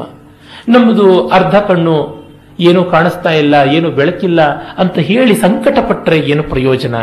ನಮಗಿರುವುದು ಸ್ವಲ್ಪವೇ ಬೆಳಕು ಈ ಭೂಮಿ ಮೇಲೆ ಅಂತ ಹೇಳಿ ಗೋಳಾಡಿದ್ರೆ ಬರುವ ಸುಖ ಏನು? ಇರುವ ಕಣ್ಣಲ್ಲಿ, ಇರುವ ಬೆಳಕಿನಲ್ಲಿ ನಾವು ನೋಡಬೇಕು. ಅದು ನೋಡಿದರೆ ದೊಡ್ಡ ಲಾಭ ಅಂತ. ಎಷ್ಟೋ ಜನ ಆ ತತ್ಕ್ಷಣ ಸಿಕ್ಕಂತಹ ಉಪಾಯಗಳನ್ನು ಇಟ್ಟುಕೊಂಡು ಮುಂದುವರಿಯೋದಿಲ್ಲ. ಎಲ್ಲ ಸರಿಯಾಗಬೇಕು ಅಂತ ಅಂದ್ಕೋತಾರೆ. ಎಲ್ಲ ಸರಿಯಾಗಷ್ಟೊತ್ತಿಗೆ ಅವರಿರೋದಿಲ್ಲ ನಮ್ಮ ಆಯಸ್ಸಿನ ಪಕ್ಕಿ ಪಾರ್ವ ದೂರವೇ ಕಿರಿದು. ನಮ್ಮ ಆಯುಷ್ಯದ ಹಕ್ಕಿ ಹಾರುವ ದೂರವೇ ಬಹಳ ಕಿರಿದು. ಅದೀಗಾಗಲೇ ರೆಕ್ಕೆ ಎತ್ತಿ ಹಾರೋದಕ್ಕೆ ಸಿದ್ಧವಾಗಿದೆ. ಬಂದಷ್ಟನ್ನು ಹಿಡ್ಕೊಳ್ಳಬೇಕು. ನಾನು ಎಲ್ಲ ಅಚ್ಚುಕಟ್ಟಾದ ಮೇಲೆ ಪ್ರೆಸೆಂಟ್ ಮಾಡ್ತೀನಿ ಅಂತಂದ್ರೆ ಅದು ಆಗುವಂಥದ್ದಲ್ಲ. ತೀನಂ ಶ್ರೀಕಂಠಯ್ಯನವರು ಒಂದು ಕಡೆ ಹೇಳ್ತಾರೆ, ವಯಸ್ಸಾದ ಮೇಲೆ ಮತಿ ಪಕ್ವವಾಗಬಹುದು, ಆದರೆ ಸ್ಮೃತಿ ಮಂದವಾಗುತ್ತೆ ಅಂತ. ಹಾಗೆ ಎಲ್ಲ ಸಾಧನ ಸಾಮಗ್ರಿಗಳು ಕೂಡ ಕುಂಠಿತವಾಗುತ್ತೆ. ನನ್ನ ಸಹಪಾಠಿ ಒಬ್ಬ ಇದ್ದ ಇಂಜಿನಿಯರಿಂಗ್ ಅಲ್ಲಿ. ತುಂಬಾ ಬುದ್ಧಿವಂತ. ಒಳ್ಳೆಯ ರಸಜ್ಞ ಕೂಡ ಹೌದು. ಕಲಾಭಿರುಚಿ, ಸಾಹಿತ್ಯಾಭಿರುಚಿ ಇತ್ತು. ಇಡೀ ನಮ್ಮ ನೂರ ಇಪ್ಪತ್ತೇಳು ಜನ ಕ್ಲಾಸ್ಮೇಟ್ಸ್ ಪೈಕಿ ಅವನಿಗೆ ಹೆಚ್ಚು ಸಾಹಿತ್ಯದ ರುಚಿ ಇದ್ದದ್ದಾಗಿತ್ತು. ನಾನು, ಅವನು ಇಬ್ಬರೇ, ನಮಗೆ ಇನ್ಯಾವ ಬೇರೆಯವರ ಜೊತೆಯೂ ಇರಲಿಲ್ಲ. ಹಂಗೆ ಆ ರೀತಿಯಾಗಿ ಸಾಹಿತ್ಯದ ರುಚಿಗೆ ಸಂಬಂಧಪಟ್ಟಂತೆ ಸಂಸ್ಕೃತದಲ್ಲಿ ಅವನಿಗೆ ಆಸಕ್ತಿ ಇತ್ತು. ಬಹಳ ಬುದ್ಧಿವಂತನೂ ಆಗಿದ್ದ ಇಂಜಿನಿಯರಿಂಗ್ನಲ್ಲಿ. ನನ್ನಂತೆ ಸಂಸ್ಕೃತದ ಬೇರೆ ಸಾಹಿತ್ಯದ ಪುಸ್ತಕವನ್ನು ಕೊಂಡುಕೊಳ್ತಾ ಇದ್ದ. ಒಂದು ಓದ್ತಾ ಇರಲಿಲ್ಲ. ಯಾಕೆ ಅಂದ್ರೆ, ಇದೆಲ್ಲ ಆಮೇಲೆ ರಿಟೈರ್ಡ್ ಆದ್ಮೇಲೆ ಓದೋದಕ್ಕೆ. ಅಂತ ನಾನು ಹೇಳಿದೆ, ಇನ್ನೊಂದು ಕ್ಷಣ ಬದುಕಿರ್ತೀಯ ಅನ್ನೋದಕ್ಕೆ ಪ್ರೂಫ್ ಇಲ್ಲ, ಇನ್ನು ರಿಟೈರ್ಮೆಂಟ್ ಬಗ್ಗೆ ಯೋಚನೆ ಮಾಡ್ತಿದ್ದೀಯಲ್ಲ ಅಂತ. ಹೀಗಾಗಿ ಒಳ್ಳೆಯ ವಿಚಾರಗಳಿಗೆ ಪೋಸ್ಟ್ಪೋನ್ಮೆಂಟ್ ಅಲ್ಲ. ಆ ಹೊತ್ತಿಗೆ ಹೊತ್ತಿಗೆ ಬಂದಷ್ಟು ಬಂದಷ್ಟು ಕ್ಷಣಶಃ ಕಣಶಃ ಪಡೆದುಕೊಳ್ಳಬೇಕಾದದ್ದು ಉಂಟು. ಹಾಗಾಗಿ ನಾವು ಎಲ್ಲ ಸರ್ವಾವಯವ ಸೌಂದರ್ಯ ಸಂಪನ್ನರಾಗಿ ಮುಂದೆ ಬರ್ತೀವಿ ಅಂತ ಅಲ್ಲ. ಹಾಗೆಂತ ಇದ್ದದ್ದೆಲ್ಲ ಹಂಗೆ ಅರೆಬರೆ ಮಾಡಬೇಕಾ? ಅಲ್ಲ. ಅರೆಬರೆ ಮಾಡ್ತಲೇ ಪರಿಪೂರ್ಣವಾಗುವ ದಾರಿಗೆ ಹೋಗಬೇಕು. ಅಣೆಕಟ್ಟನ್ನ ಕಟ್ಟತ್ಲೇನೆ ನೀರು ತಡೀತೀವಿ, ನೀರು ತಡೀತಲೇನೆ ಅಣೆಕಟ್ಟು ಎತ್ತರ ಬೆಳೀತಾ ಬರುತ್ತೆ. ಮರವನ್ನ ಎತ್ತರವಾಗಿ ಬೆಳೆಸಿದ ಮೇಲೇನೆ ಹೂವು ಬಿಡಿಸಬೇಕು ಅಂತ ಮಾಡೋಕ್ಕಾಗಲ್ಲ. ಅದು ಬೆಳೀತಾ ಬೆಳೀತಾ ಹೂ ಬಿಡುತ್ತೆ, ಉದುರುತ್ತೆ, ಮೇಲಕ್ಕೆ ಹೋಗುತ್ತೆ, ಒಂದಷ್ಟು ಕೀಚು ಬಿಡುತ್ತೆ. ಹೀಗೆ ಬೆಳೆಯುವಂಥದ್ದು ಅದು ಸಹಜವಾದ ವಿಕಾಸ ಕ್ರಮ ಅದಕ್ಕೆ ಅವರು ಹೇಳ್ತಾರೆ, ಪಡೆದಷ್ಟರೊಳಗೆ ಬೆಳಕನ್ನು ಕಾಣುವ ಯತ್ನ ಮಾಡೋಣ. ಮತ್ತೆ ಈ ಜಗತ್ತನ್ನ ನೋಡುವ ಸಂದರ್ಭದಲ್ಲಿ ಅವರು ಹೇಳ್ತಾರೆ, ನಾವು ಒಂದು ವಸ್ತುವನ್ನು ಅರಿಯುವಾಗ ಅನೇಕ ಮುಖಗಳಿಂದ ನೋಡಬೇಕು ಅಂತ. ತತ್ವಜ್ಞಾನ, ವೇದಾಂತ ವಿದ್ಯೆ ಆ ಒಂದು ಶಕ್ತಿಯನ್ನು ನಮಗೆ ಕೊಡುತ್ತೆ. ಒಂದೇ ಮೂಲಿಕೆ. ಅದರಿಂದ ಎಲ್ಲ ರೋಗ ನಿವಾರಣೆ ಮಾಡ್ತೀನಿ ಅಂತ ಹಿಂದೆ ಕುಪ್ಪಿ ಮಾತ್ರೆಗಳು ಅಂತ ಬರ್ತಾ ಇದ್ವು. ಅವನ್ನ ಹಿಂಗ್ ಉಜ್ಜಿದರೆ ಒಂದು ಔಷಧಕ್ಕೆ, ಹಿಂಗ್ ಉಜ್ಜಿದರೆ ಇನ್ನೊಂದು ಔಷಧಕ್ಕೆ ವರ್ತುಲಾಕಾರವಾಗಿ ಮಾಡಿದ್ರೆ ಮತ್ತೊಂದು ಔಷಧವಾಗಿ, ಅದರೊಳಗೆ ಆಂಟಿ ಕ್ಲಾಕ್ವೈಸ್ ಮಾಡಿದ್ರೆ ಇನ್ನೊಂದು ಔಷಧವಾಗಿ ಆಗ್ತಾ ಇತ್ತು. ಅಂದರೆ ಇದು ಏಕಮೂಲಿಕಾ ಪ್ರಯೋಗ ಅಂತ ಕರೀತಾರೆ. ಆ ರೀತಿಯಾದದ್ದು ಅಲ್ಲ. ಬಹುಮುಖದಿಂದ ನೋಡಿ ನಾವು ನಿಶ್ಚಯಕ್ಕೆ ಬರಬೇಕು. ಅದನ್ನ ನಿತ್ಯ ಪರೀಕ್ಷೆ ಮಾಡಿಕೊಳ್ಳಬೇಕು. ವೇದಾಂತದ ದೃಷ್ಟಿಯೇ ಸಮನ್ವಯ. ಅನೇಕ ದೃಷ್ಟಿಗಳಿಂದ ಬಂದದ್ದು ಒಂದು ಕಡೆಗೆ ಹೇಗೆ ಕನ್ವರ್ಜ್ ಆಗುತ್ತೆ ಅಂತ ತೋರಿಸುವಂಥದ್ದು. ತೃಣಕ್ಕೆ ಹಸುರೆಲ್ಲಿಯದು? ಬೇರಿನದೆ, ಮಣ್ಣಿನದೆ, ದಿನಪನದೆ, ಚಂದ್ರನದೆ, ನೀರಿನದೆ ನಿನ್ನದೆ ತಣಿತಣಿವ ನಿನ್ನ ಕಣ್ಣಿನ ಪುಣ್ಯವೋ ನೋಡು. ಗುಣಕ್ಕೆ ಕಾರಣ ಒಂದೇ. ಗುಣಕ್ಕೆ ಒಂದೇ ಕಾರಣವ? ಈ ಹುಲ್ಲಿಗೆ ಹಸಿರು ಎಲ್ಲಿಂದ ಬಂತು? ಅದರ ಬೇರಿಂದ ಬಂತೆ. ಹಾಗಿದ್ರೆ ಬೇರಿಗೆ ಯಾಕೆ ಹಸಿರಿಲ್ಲ? ಮಣ್ಣಿನದೆ. ಮಣ್ಣಿಗೆ ಯಾಕೆ ಹೆಸರಿಲ್ಲ? ಇನ್ನೊಂದು ಕ್ರೋಟನ್ ಗಿಡ ನೆಟ್ಟರೆ ಅದೇ ಮಣ್ಣಿಂದ ಬೆಳೆಯುತ್ತೆ, ಅದಕ್ಕೆ ಆ ಹಸಿರು ಬರೋಲ್ಲ, ಇನ್ಯಾವುದೋ ಬಣ್ಣ ಬರುತ್ತೆ. ಅದು ಹೇಗಾಯ್ತು? ಸೂರ್ಯನ ಕಿರಣದಿಂದ ಬಂತೆ, ಅಥವಾ ಚಂದ್ರನ ಕಿರಣದಿಂದ ಬಂತೆ, ನೀರಿಂದ ಬಂತೆ, ಅಥವಾ ನಮ್ಮಿಂದ ಬಂತೆ? ವಿಜ್ಞಾನ ಹೇಳುತ್ತೆ, ಬಣ್ಣಗಳನ್ನು ಕಾಣುವ ಶಕ್ತಿ ಮನುಷ್ಯರಿಗೆ ಮಾತ್ರ ಉಂಟು, ಕೆಲವು ಜಾತಿಯ ಮಂಗಗಳಿಗೆ ಉಂಟು. ಇನ್ನು ಉಳಿದ ಎಲ್ಲ ಪ್ರಾಣಿಗಳಿಗೆ ಪ್ರಪಂಚ ಬ್ಲ್ಯಾಕ್ ಅಂಡ್ ವೈಟ್ ಬಣ್ಣ ಇಲ್ಲ. ಮಬ್ಬು ಮಬ್ಬಾಗಿ, ಬೂದು ಬೂದಾಗಿ ಕಾಣುತ್ತೆ ಅಂತ. ಹೀಗಿದ್ದಾಗ ಹಸುವಿಗೆ ಕಾಣುವ ಪ್ರಪಂಚದ ಬಣ್ಣವೇ ನಿಜವಾದ ಬಣ್ಣವೇ? ನಮಗೆ ಕಾಣುವ ಬಣ್ಣವೇ ನಿಜವಾದ ಬಣ್ಣವೇ? ಕೆಲವರಿಗೆ ಕಲರ್ ಬ್ಲೈಂಡೆಡ್ನೆಸ್ ಅಂತ ಇರುತ್ತೆ ವರ್ಣ ಅಂಧತೆ ಅವರಿಗೆ ಬೇರೆ ರೀತಿಯಾಗಿ ಬಣ್ಣ ಕಾಣಿಸುತ್ತೆ. ಅಷ್ಟೇಕೆ, ನಮಗೆ ಟಿವಿಯಲ್ಲಿ ಆ ಕಲರ್ ಪಿಕ್ಚರ್ ಟ್ಯೂಬ್ ಸರಿಯಾಗಿಲ್ಲದೆ ಇದ್ರೆ ಬೇರೆ ಬೇರೆಯಾಗಿ ಬಣ್ಣಗಳು ಕಾಣಿಸುತ್ತವೆ. ಎಲ್ಲಿರುವುದು ಬಣ್ಣದ ರಹಸ್ಯ? ನಮಗೆ ಕೆಲವೊಂದು ತರಂಗಾಂತರಗಳಲ್ಲಿ ಫ್ರೀಕ್ವೆನ್ಸೀಸ್ ಅಲ್ಲಿ ಇದ್ದಾಗ ಮಾತ್ರ ಕೆಲವು ಬಣ್ಣಗಳನ್ನು ಗುರುತಿಸೋಕೆ ಸಾಧ್ಯ. ಅದರ ಆಚೆಗೆ, ಅದರ ಈಚೆಗೆ ಸಾಧ್ಯ ಇಲ್ಲ. ನಿಶಬ್ದವಾಗಿದೆ ಜಗತ್ತು ಅಂತ ನಾವು ಹೇಳ್ತೀವಿ. ನಾಯಿಗೆ ಮಹಾ ಕೋಲಾಹಲವಾಗಿ ಕೇಳಿಸ್ತಾ ಇರುತ್ತೆ. ಕಗ್ಗತ್ತಲು ಅಂತ ನಾವು ಹೇಳ್ತೀವಿ. ಬೆಕ್ಕಿಗೆ ಫಳಫಳನೆ ಎಲ್ಲ ಕಾಣಿಸ್ತಾ ಇರುತ್ತೆ. ಉಂಟಲ್ಲ ಯಾವುದೋ ಕಥೆ? ನಾಯೊಂದು ಮನೆ ಕಾಯ್ತಾ ಇದ್ದದ್ದು ಏನೋ ಅಡಿಗೆ ಮನೆಯಲ್ಲಿ ಬಿದ್ದ ಶಬ್ದ ಆಯ್ತು, ದೊಡ್ಡದಾಗಿ ಹೋಗಿ ನೋಡು ಅಂತ ಬೆಕ್ಕಿಗೆ ಹೇಳ್ತಂತೆ. ಬೆಕ್ಕು ನೋಡಿ ಒಂದು ಸಾಸಿವೆ ತಂತಂತೆ, ಇದು ಉರುಳಿದ್ದು ಅಂತ. ಅಂದರೆ, ಅದಕ್ಕೆ ಕಾಣುವುದು, ಇದಕ್ಕೆ ಕೇಳುವುದು ಎಂಥದ್ದು? ಹೀಗಾಗಿ ಯಾವುದು ಸತ್ಯ? ನಮ್ಮ ನಮ್ಮ ಒಳಗಿಂದ ಬಂದದ್ದಷ್ಟೇ ನಮಗೆ ಸತ್ಯ.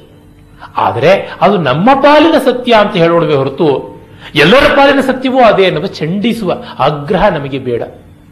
ಇದು ಮತಾಂಧತೆ. ಮತಾಂಧತೆ ಅಂದರೆ ನಾನು ಕಂಡದ್ದೇ ಸತ್ಯ, ಮಿಕ್ಕವರು ಕಂಡದ್ದು ಸತ್ಯವಾಗೋಕ್ಕೆ ಸಾಧ್ಯ ಇಲ್ಲ. ಹಾಗಾಗಿ ಎಲ್ಲರೂ ನಾನು ಕಂಡ ಸತ್ಯವನ್ನೇ ಸತ್ಯ ಅಂತ ಅನ್ನಬೇಕು, ಕಾಣದೇ ಇದ್ರು ಅಂತ ಅದನ್ನ ಮತಾಂಧತೆ. ಅದು ದೇವರಿಲ್ಲದೆಯೇ ಒಂದು ಮತ ಆಗಿರಬಹುದು. ಉದಾಹರಣೆಗೆ ಕಮ್ಯುನಿಸಂ. ದೇವರಿಲ್ಲದ ಒಂದು ಮತಾಂಧತೆ. ಅದಕ್ಕೆ ಯಾರೋ ಹೇಳಿದ್ರು ವಾಟ್ ಈಸ್ ಕಮ್ಯುನಿಸಂ ಅಂದ್ರೆ ಕ್ರಿಶ್ಚಿಯಾನಿಟಿ ವಿತೌಟ್ ಕ್ರೈಸ್ಟ್ ಅಂತ ಯುರೋಪ್ನಲ್ಲಿ. ದೇವರಿಲ್ಲದ ಮತ. ಅದಕ್ಕಿರುವಂತ ಎಲ್ಲ ಮತಾಂಧತೆಯು ಅದಕ್ಕಿರುತ್ತೆ ಅಂತ. ಹೀಗೆ ಈ ರೀತಿಯಾಗಿ ಆಗುತ್ತೆ.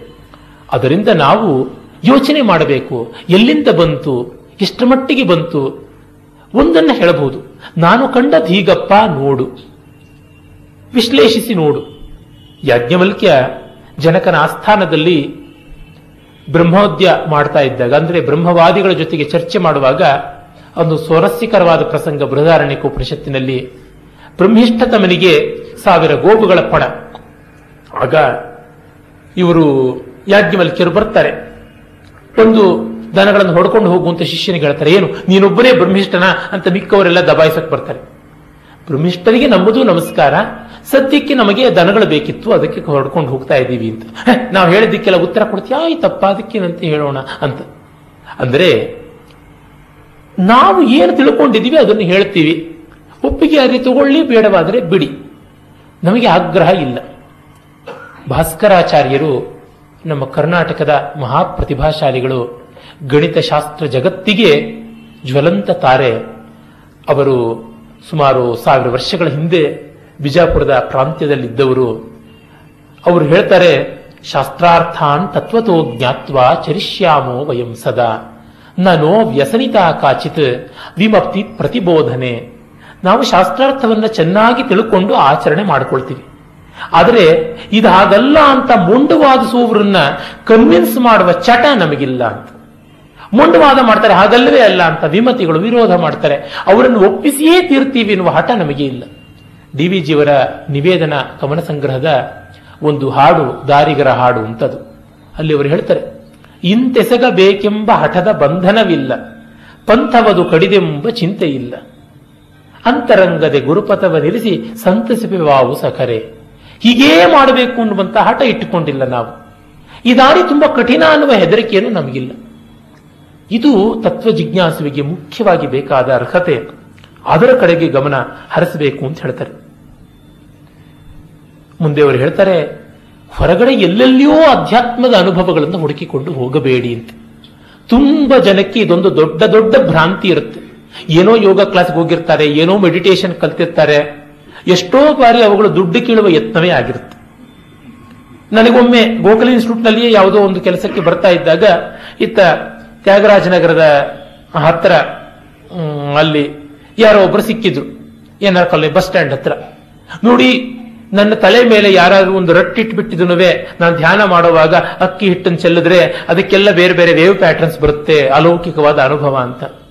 ಒಳ್ಳೆಯದು ಸ್ವಾಮಿ ಯಾರಾದರೂ ಈ ಬಗ್ಗೆ ಆಸಕ್ತಿ ಇರತಕ್ಕಂಥವರಿಗೆ ನಿಮ್ಮ ತಲೆಯನ್ನು ಸಬ್ಮಿಟ್ ಮಾಡಿ. ನನಗೆ ಇದ್ರೊಳಗೆ ಏನು ಆಸಕ್ತಿ ಇಲ್ಲ ಅಂತ. ತಲೆಯ ಮೇಲೆ ಯಾವ ವೇವ್ ಪ್ಯಾಟರ್ನ್ ಬಂದ್ರೆ ನನಗೆ ಆಗುವಂತದ್ದೇನೇ ಇಲ್ಲ. ಅದೊಂದು ಅದ್ಭುತವಾದ ವಿಷಯ, ಯಾರಿಗಾದ್ರೂ ಕುತೂಹಲ ಇದ್ದವ್ರಿಗಾಗಿರಬಹುದು ನನಗೆ ಬೇಕಾಗಿದ್ದು ತಲೆಭಾರ ಕಳೆಯುವಂತಹದ್ದು ಏನಾದರೂ ಇದೆಯಾ ಅಂತ. ನನಗೇನೋ ವೈಬ್ರೇಷನ್ಸ್ ಆಗ್ತಾ ಇದೆ, ನನಗೇನೋ ಆಗ್ತಾ ಇದೆ, ನನಗೇನೋ ಅಲೌಕಿಕವಾದಂತದ್ದು ಆಗ್ತಾ ಇದೆ ಅಂತ ಆಯಿತು. ಅದರಿಂದ ನಿಮಗೇನಾದ್ರೂ ನೆಮ್ಮದಿ ಸಿಗ್ತಾ, ತಳಮಳ ಆಯ್ತಾ? ಅಷ್ಟೇ ಕೇಳುವಂಥದ್ದು. ಹಾಗಲ್ಲದೆ ಇಂಥದ್ದು ಆಯಿತು. ಮನೆಯೊಳಗೆ ಗೆಜ್ಜೆ ಶಬ್ದ ಕೇಳ್ತಾ ಇದೆ, ಲಕ್ಷ್ಮಿ ಬಂದಂಗೆ ಆಗುತ್ತೆ ಅಂತಾರೆ. ನಿಮ್ ಜೇಬಲ್ಲಿ ಏನಾದ್ರೂ ಹತ್ತು ರೂಪಾಯಿ ಹೆಚ್ಚಾಯ್ತೆ, ಆಗ ನಂಬಿ ಇಲ್ಲದಿದ್ರೆ ಇಲ್ಲ ಅಂತಂತೀವಿ. ಅಂದ್ರೆ ನನ್ನದು ವಿಶಿಷ್ಟ ಅನುಭವ ಮಿಕ್ಕವರಿಗೆ ಆಗದೇ ಇರೋದು ಅನ್ನೋ ಒಂದು ಭ್ರಮೆ, ಅದು ಒಂದು ಹೆಲ್ಯುಸಿನೇಷನ್ ಆಗಿರುತ್ತೆ. ಅವನ್ನ ನಾನು ನಿರಾಕರಿಸ್ತಾ ಇಲ್ಲ. ಅದು ಪೂರ್ಣ ವೈಯಕ್ತಿಕ ಅಂತಾದರೆ ಬೀದಿ ಬೀದಿಗೆಲ್ಲ ಬಂದು ಹೇಳ್ಕೊಳ್ಬೇಡಿ. ಸದ್ಗುರುವನ್ನು ಯಾರನ್ನಾದ್ರೂ ಆಶ್ರಯಿಸಿ, ಶಾಸ್ತ್ರ ಚಿಂತನೆ ಮಾಡಿ, ಅದು ಭ್ರಮೆಯೇ ಸತ್ಯವೇ ಅಂತ ತಿಳ್ಕೊಳ್ಳಿ. ಮತ್ತೆ ಆ ಯೌಗಿಕ ಅನುಭವಗಳೆಲ್ಲ ವೈಯಕ್ತಿಕವಾದದ್ದು. ನನಗೆ ಹಿಂದೊಳಲಾಗ ಕೇಳಿದಾಗ ಯಾವುದೋ ಒಂದು ರೀತಿಯಾದ ಅನುಭವ ಆಗುತ್ತೆ. ಇನ್ನೊಬ್ಬರು ಕೇಳಿದ್ರೆ ಆ ಅನುಭವ ಆಗೋಲ್ಲ. ರವಿವರ್ಮ ಬರೆದಂತ ಒಂದು ಮೋಹಿನಿ ಎನ್ನುವ ಒಂದು ಚಿತ್ರ, ಸುಂದರಿಯೊಬ್ಬಳು ಉಯ್ಯಾಲೆಯಲ್ಲಿ ತೂಕೊಳ್ತಾ ಇರತಕ್ಕಂಥದ್ದು. ಆ ಚಿತ್ರಕ್ಕೆ ಹೋಗಿ, ಅದರ ಮುಂದೆ ಹೋಗಿ ಒಬ್ಬ ರಸಿಕನಿಗೆ ನಿಂತರೆ ಅವಳ, ಅವನ ಪ್ರೇಯಸಿ ಮೂಡಿದ ಮಲ್ಲಿಗೆಯ ಪರಿಮಳ ಬರೋ ತರ ಅನುಭವ ಆಗ್ತಾ ಇತ್ತಂತೆ. ಬೇರೆಯವರು ಅದ್ರ ಮುಂದೆ ಬಂದ್ರೆ ಏನ್ ಪರಿಮಳ ಬರುತ್ತೆ? ಅಲ್ಲಿ ಜಿರಳೆ ತಿಗಡೆ ಬರದೇ ಇರಲಿ ಅಂತ ಹಾಕಿರ್ತಕ್ಕಂಥ ಸ್ಪ್ರೇ ವಾಸನೆ ಬರ್ಬೋದಷ್ಟೇ. ಅಂದರೆ ಅದು ಪರ್ಸನಲ್, ನಮ್ಮಲ್ಲಿ ಸ್ಪಷ್ಟವಾಗಿ ಹೇಳಿದೆ, ಇವೆಲ್ಲ ಯೋಗಿ ಪ್ರತ್ಯಕ್ಷಗಳು, ರಿಲೇಟಿವ್ ಎಕ್ಸ್ಪೀರಿಯನ್ಸಸ್. ಅದನ್ನು ಎಲ್ಲರಿಗೂ ಆಗಬೇಕು. ಆಗದೆ ಇದ್ರೆ ಅವರೆಲ್ಲರೂ ಪಾಪಾತ್ಮರು. ನನಗಾಗಿದೆ, ಅದರಿಂದ ನಾನು ಅತಿ ಹೆಚ್ಚು ಪುಣ್ಯಾತ್ಮ ಅಂತ ಎರಡು ಭಾವನೆಗಳಿಗೂ ಬರುವಂತೆ ಇಲ್ಲ. ನನಗೇನೋ ಬುದ್ಧಿ ಕೆಟ್ಟಾಗಿದೆ, ಅವರಿಗಿನ್ನೂ ಬುದ್ಧಿ ಕೆಟ್ಟಿಲ್ಲ ಅಷ್ಟೇ ಅಂತ ಅಂದುಕೋಬೇಕು. ಅಂದರೆ ಅಧ್ಯಾತ್ಮದ ಜೊತೆಗೆ ಈ ವಾಮಾಚಾರಗಳು ನಡೀತಾ ಬರುತ್ತೆ, ಅದೊಂದು ದೊಡ್ಡ ಅವಿವೇಕ ಅಂತ. ಇವಕ್ಕೆ ಎಲ್ಲೆಲ್ಲಿಯೋ ತಾರಾಡಬೇಕಾಗಿಲ್ಲ, ಎಲ್ಲೆಲ್ಲಿಯೂ ಹುಡುಕಬೇಕಾಗಿಲ್ಲ. ಪವಾಡಗಳು ಬೇಕು ಅಂತ ಕೆಲವರಿಗೆ ಇನ್ನೊಂದು ದೊಡ್ಡ ಭ್ರಮೆ. ಮಿರಾಕಲ್ಸ್ ಆಗಬೇಕು, ನನ್ನ ಕನಸದಲ್ಲಿ ಅವರು ಕಂಡು ತಲೆ ಮೇಲೆ ಕೈ ಇಟ್ಟರು ಕಾಲ ಮೇಲೆ ತಲೆ ಇಟ್ರು. ಒಳ್ಳೆಯದು ಅದರಿಂದ ನಿಮಗೆ ಬಂದ ಬದಲಾವಣೆ ಏನು? ಅಷ್ಟೆ. ನನ್ನಗಿಂತ ಇವತ್ತು ನೀವು ಉತ್ತಮರಾದರೆ ಆ ಎಲ್ಲ ಅನುಭವಕ್ಕೂ ಬೆಲೆ ಉಂಟು. ಆಗಲಿಲ್ಲ ಅಂದ್ರೆ ಏನೂ ಪ್ರಯೋಜನವಿಲ್ಲ. ಇದು ನಿರ್ದಯವಾದಂತಹ ಮಾತಾಗಿ ಕಾಣಬಹುದು. ಯೋಗಿ ಪ್ರತ್ಯಕ್ಷಕ್ಕೆ ದೊಡ್ಡ ಮಣೆಯನ್ನು ಹಾಕುವುದನ್ನು ಬಿಟ್ಟ ದಿವಸ ಮಾತ್ರ ಅಧ್ಯಾತ್ಮ ಬದುಕುತ್ತೆ. ಅದರಿಂದಲೇ ಶಂಕರರೊಬ್ಬರೇ ಮತ್ತೆ ಬುದ್ಧ ಭಗವಂತ ಒಬ್ಬನೇ. ಯೋಗಿ ಪ್ರತ್ಯಕ್ಷವನ್ನ ವೇದಾಂತಕ್ಕೆ ಒಂದಿಷ್ಟೂ ಪ್ರಮಾಣವಲ್ಲ ಅಂತ ತೆಗೆದುಕೊಂಡಿರ್ತಕ್ಕಂಥದ್ದು. ಸಾರ್ವಜನೀಯವಾದ ಸಾಮಾನ್ಯ ಪ್ರತ್ಯಕ್ಷವನ್ನೇ ಅವರು ಸ್ವೀಕಾರ ಮಾಡಿದ್ದೆ. ಎಲ್ಲರಿಗೂ ಆಗುವ ಅನುಭವವನ್ನು ಇಟ್ಟುಕೊಂಡೆ. ಇಲ್ಲದೇ ಇದ್ರೆ ನೀವು ಹೇಳಿದ್ದನ್ನು, ನನ್ನ ಅನುಭವ ಬೇರೆ ಇದೆ. ಯಾರೋ ಇದೆಯಲ್ಲ, ಬಂದಿದೆಯಲ್ಲ, ಜೋಕು. ಒಬ್ಬ ಸುಳ್ಳಿ ಹೇಳ್ತಾ ಇದ್ನಂತೆ. ನಮ್ಮ ತಾತ ಎಷ್ಟು ಎತ್ತರ ಇರ್ತಾ ಇದ್ರು ಅಂದ್ರೆ ಮೋಡಗಳು ಅವರ ತಲೆಗೆ ತಾಕ್ತಾ ಇತ್ತು ಅಂತ. ಹೌದಾ? ಅದು ಸ್ವಲ್ಪ ಹೊರಟೊರಟಾಗಿ ಬಿರುಸು ಬಿರ್ಸಾಗಿ, ಎಳೆ ಎಳೆಯಾಗಿ ಇರ್ಲಿಲ್ವಾ? ಹೌದು, ಇತ್ತು ಅನ್ಸುತ್ತೆ ನಮ್ಮ ತಾತ ಹೇಳ್ತಾ ಇದ್ರು. ಅದು ನಮ್ಮ ಮುತ್ತಾತನ ಗಡ್ಡ. ನಮ್ಮ ಮುತ್ತಾತನ ಗಡ್ಡ ನಿಮ್ಮ ತಾತನ ತಲೆಗೆ ತಾಕ್ತಾ ಇತ್ತು ಈ ಸುಳ್ಳನ್ನು ನಂಬಬೇಕಾದ್ರೆ ಆ ಸುಳ್ಳನ್ನು ನಂಬಬೇಕು. ಹೀಗಾಗಿ ನಾನು ಒಂದು ಮಹಾ ದರ್ಶನವನ್ನು ಕಂಡುಕೊಂಡೆ ಅಂದ್ರೆ ನಾನು ಮಹಾ ಮಹಾ ದರ್ಶನವನ್ನು ಕಂಡುಕೊಂಡೆ ಅಂತ ಇನ್ನೊಬ್ಬ ಹೇಳ್ತಾನೆ. ಕಣಾದೋ ಇದು ಸರ್ವಜ್ಞೋ ಗೌತಮೋ ನೇತಿಕಾಪ್ರಮ ತೌಭೋ ಇದು ಸರ್ವಜ್ಞೋ ಮತಭೇದ ಕಥಂ ತಯೋಹೋ. ಹೀಗಾಗಿ ಇವುಗಳನ್ನು ಇಟ್ಟುಕೊಂಡು ನಿಸ್ತಾರ, ಉದ್ಧಾರ ಇಲ್ಲ.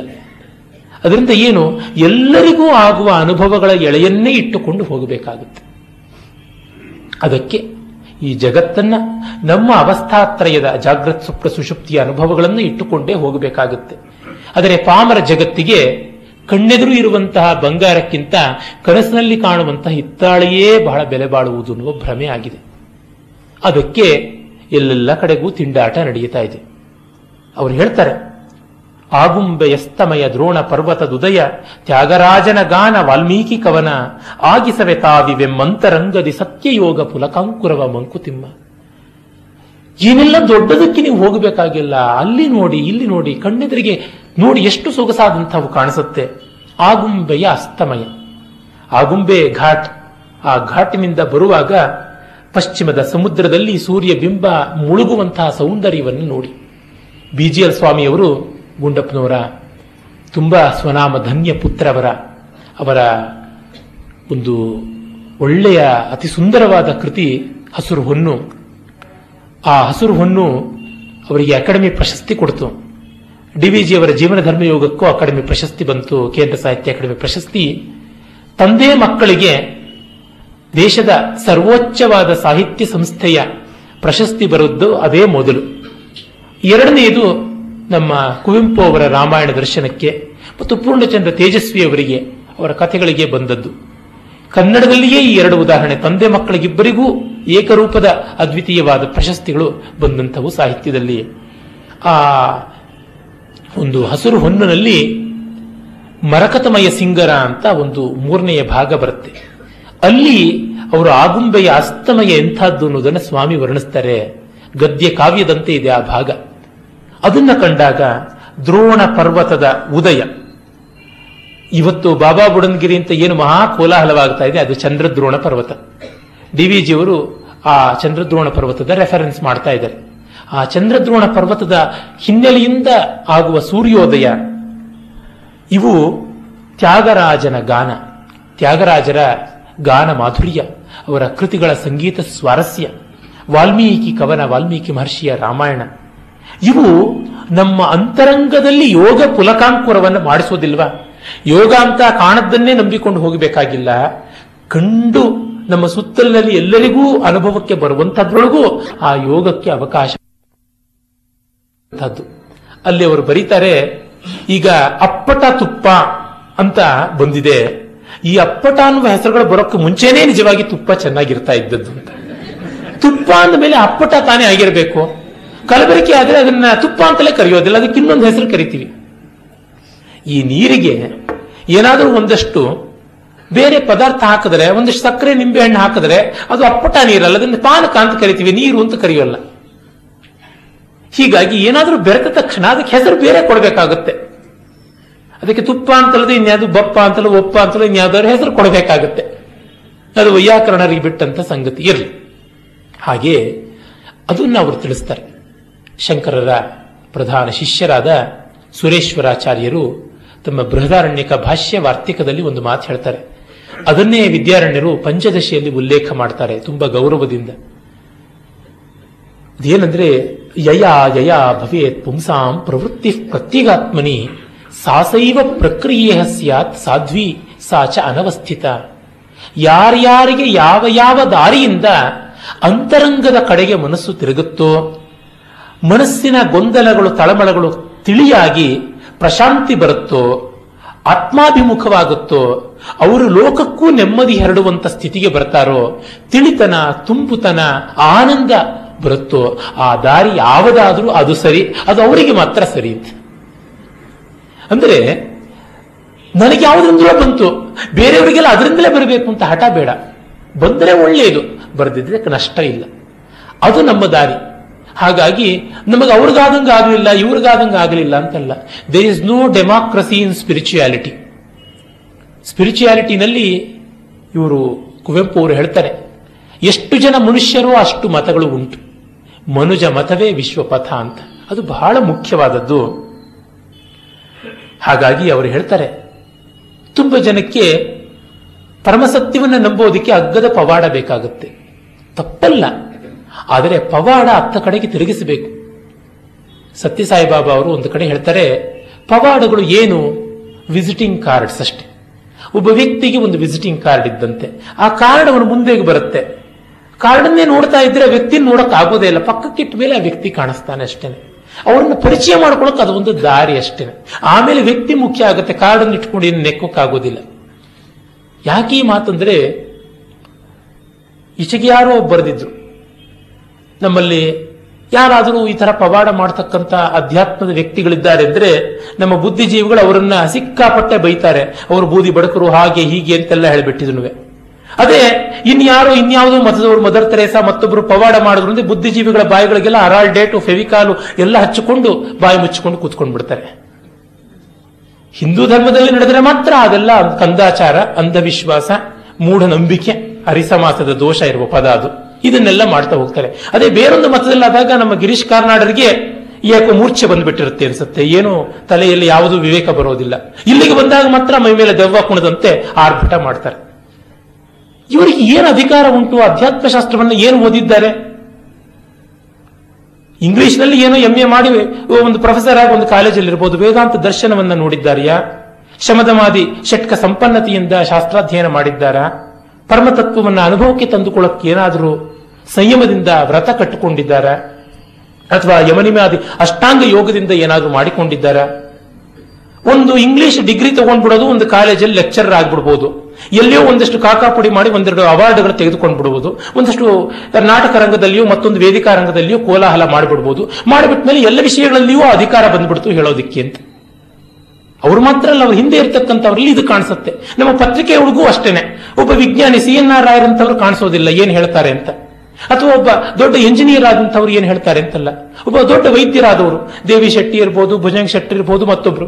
ದೊಡ್ಡ ಬಿಸ್ನೆಸ್ ಮತ್ತೊಂದು ಮಾಡಿ ಸಾಫ್ಟ್ವೇರ್ ಟೆಕ್ನಾಲಜಿಯಲ್ಲಿ ಬಳಸಿದಂತ ನಾರಾಯಣ ಮೂರ್ತಿ ಅಂತವ್ರು ಇರ್ಬೋದು. ಅವ್ರನ್ನ ಇವರಿಗೆ ಅಭಿಪ್ರಾಯ ಕೇಳಕ್ ಬರಲ್ಲ. ಅವರು ಬುದ್ಧಿಜೀವಿಗಳಲ್ಲವೇ ಅಲ್ಲ. ಸಮಾಜ ಹಿತಚಿಂತಕರಲ್ಲವೇ ಅಲ್ಲ. ಒಬ್ಬ ರಸ್ತೆ ಪಕ್ಕ ಪ್ರಾಮಾಣಿಕವಾಗಿ ಇಪ್ಪತ್ತೈದು ವರ್ಷ ವ್ಯಾಪಾರ ಮಾಡ್ತಾ ಇರ್ತಕ್ಕಂಥವನು ಲೋಕದ ಬಗ್ಗೆ ಚಿಂತೆ ಮಾಡಿರ್ತಾನೆ. ಅವನು ಇವರಿಗೆ ಬುದ್ಧಿಜೀವಿ ಅಲ್ಲ. ಒಂದಷ್ಟು ಇಂಗ್ಲಿಷ್ ಓದಿರಬೇಕು ಒಂದಷ್ಟು ಏನೋ ಪತ್ರಿಕೆಗಳಲ್ಲಿ ಬರೆದು ಕೋಲಾಹಲ ಮಾಡಿರಬೇಕು. ಈಗ ನನ್ನನ್ನು ಕೇಳಿದ್ರೆ ಎಲ್ಲ ವಿಷಯಗಳ ಬಗ್ಗೆ ನಾನೇನು ಹೇಳೋಕ್ಕಾಗುತ್ತೆ? ಛತ್ತೀಸ್ಗಢದಲ್ಲಿ ನೋಡಿ ಈ ಥರದ್ದಾಯಿತು ನಿಮ್ಮ ಅಭಿಪ್ರಾಯ ಏನು ಅಂದ್ರೆ ನನಗೇನೋ ಗೊತ್ತಿಲ್ಲ ಅಂತ ಹೇಳಬೇಕಾಗುತ್ತೆ.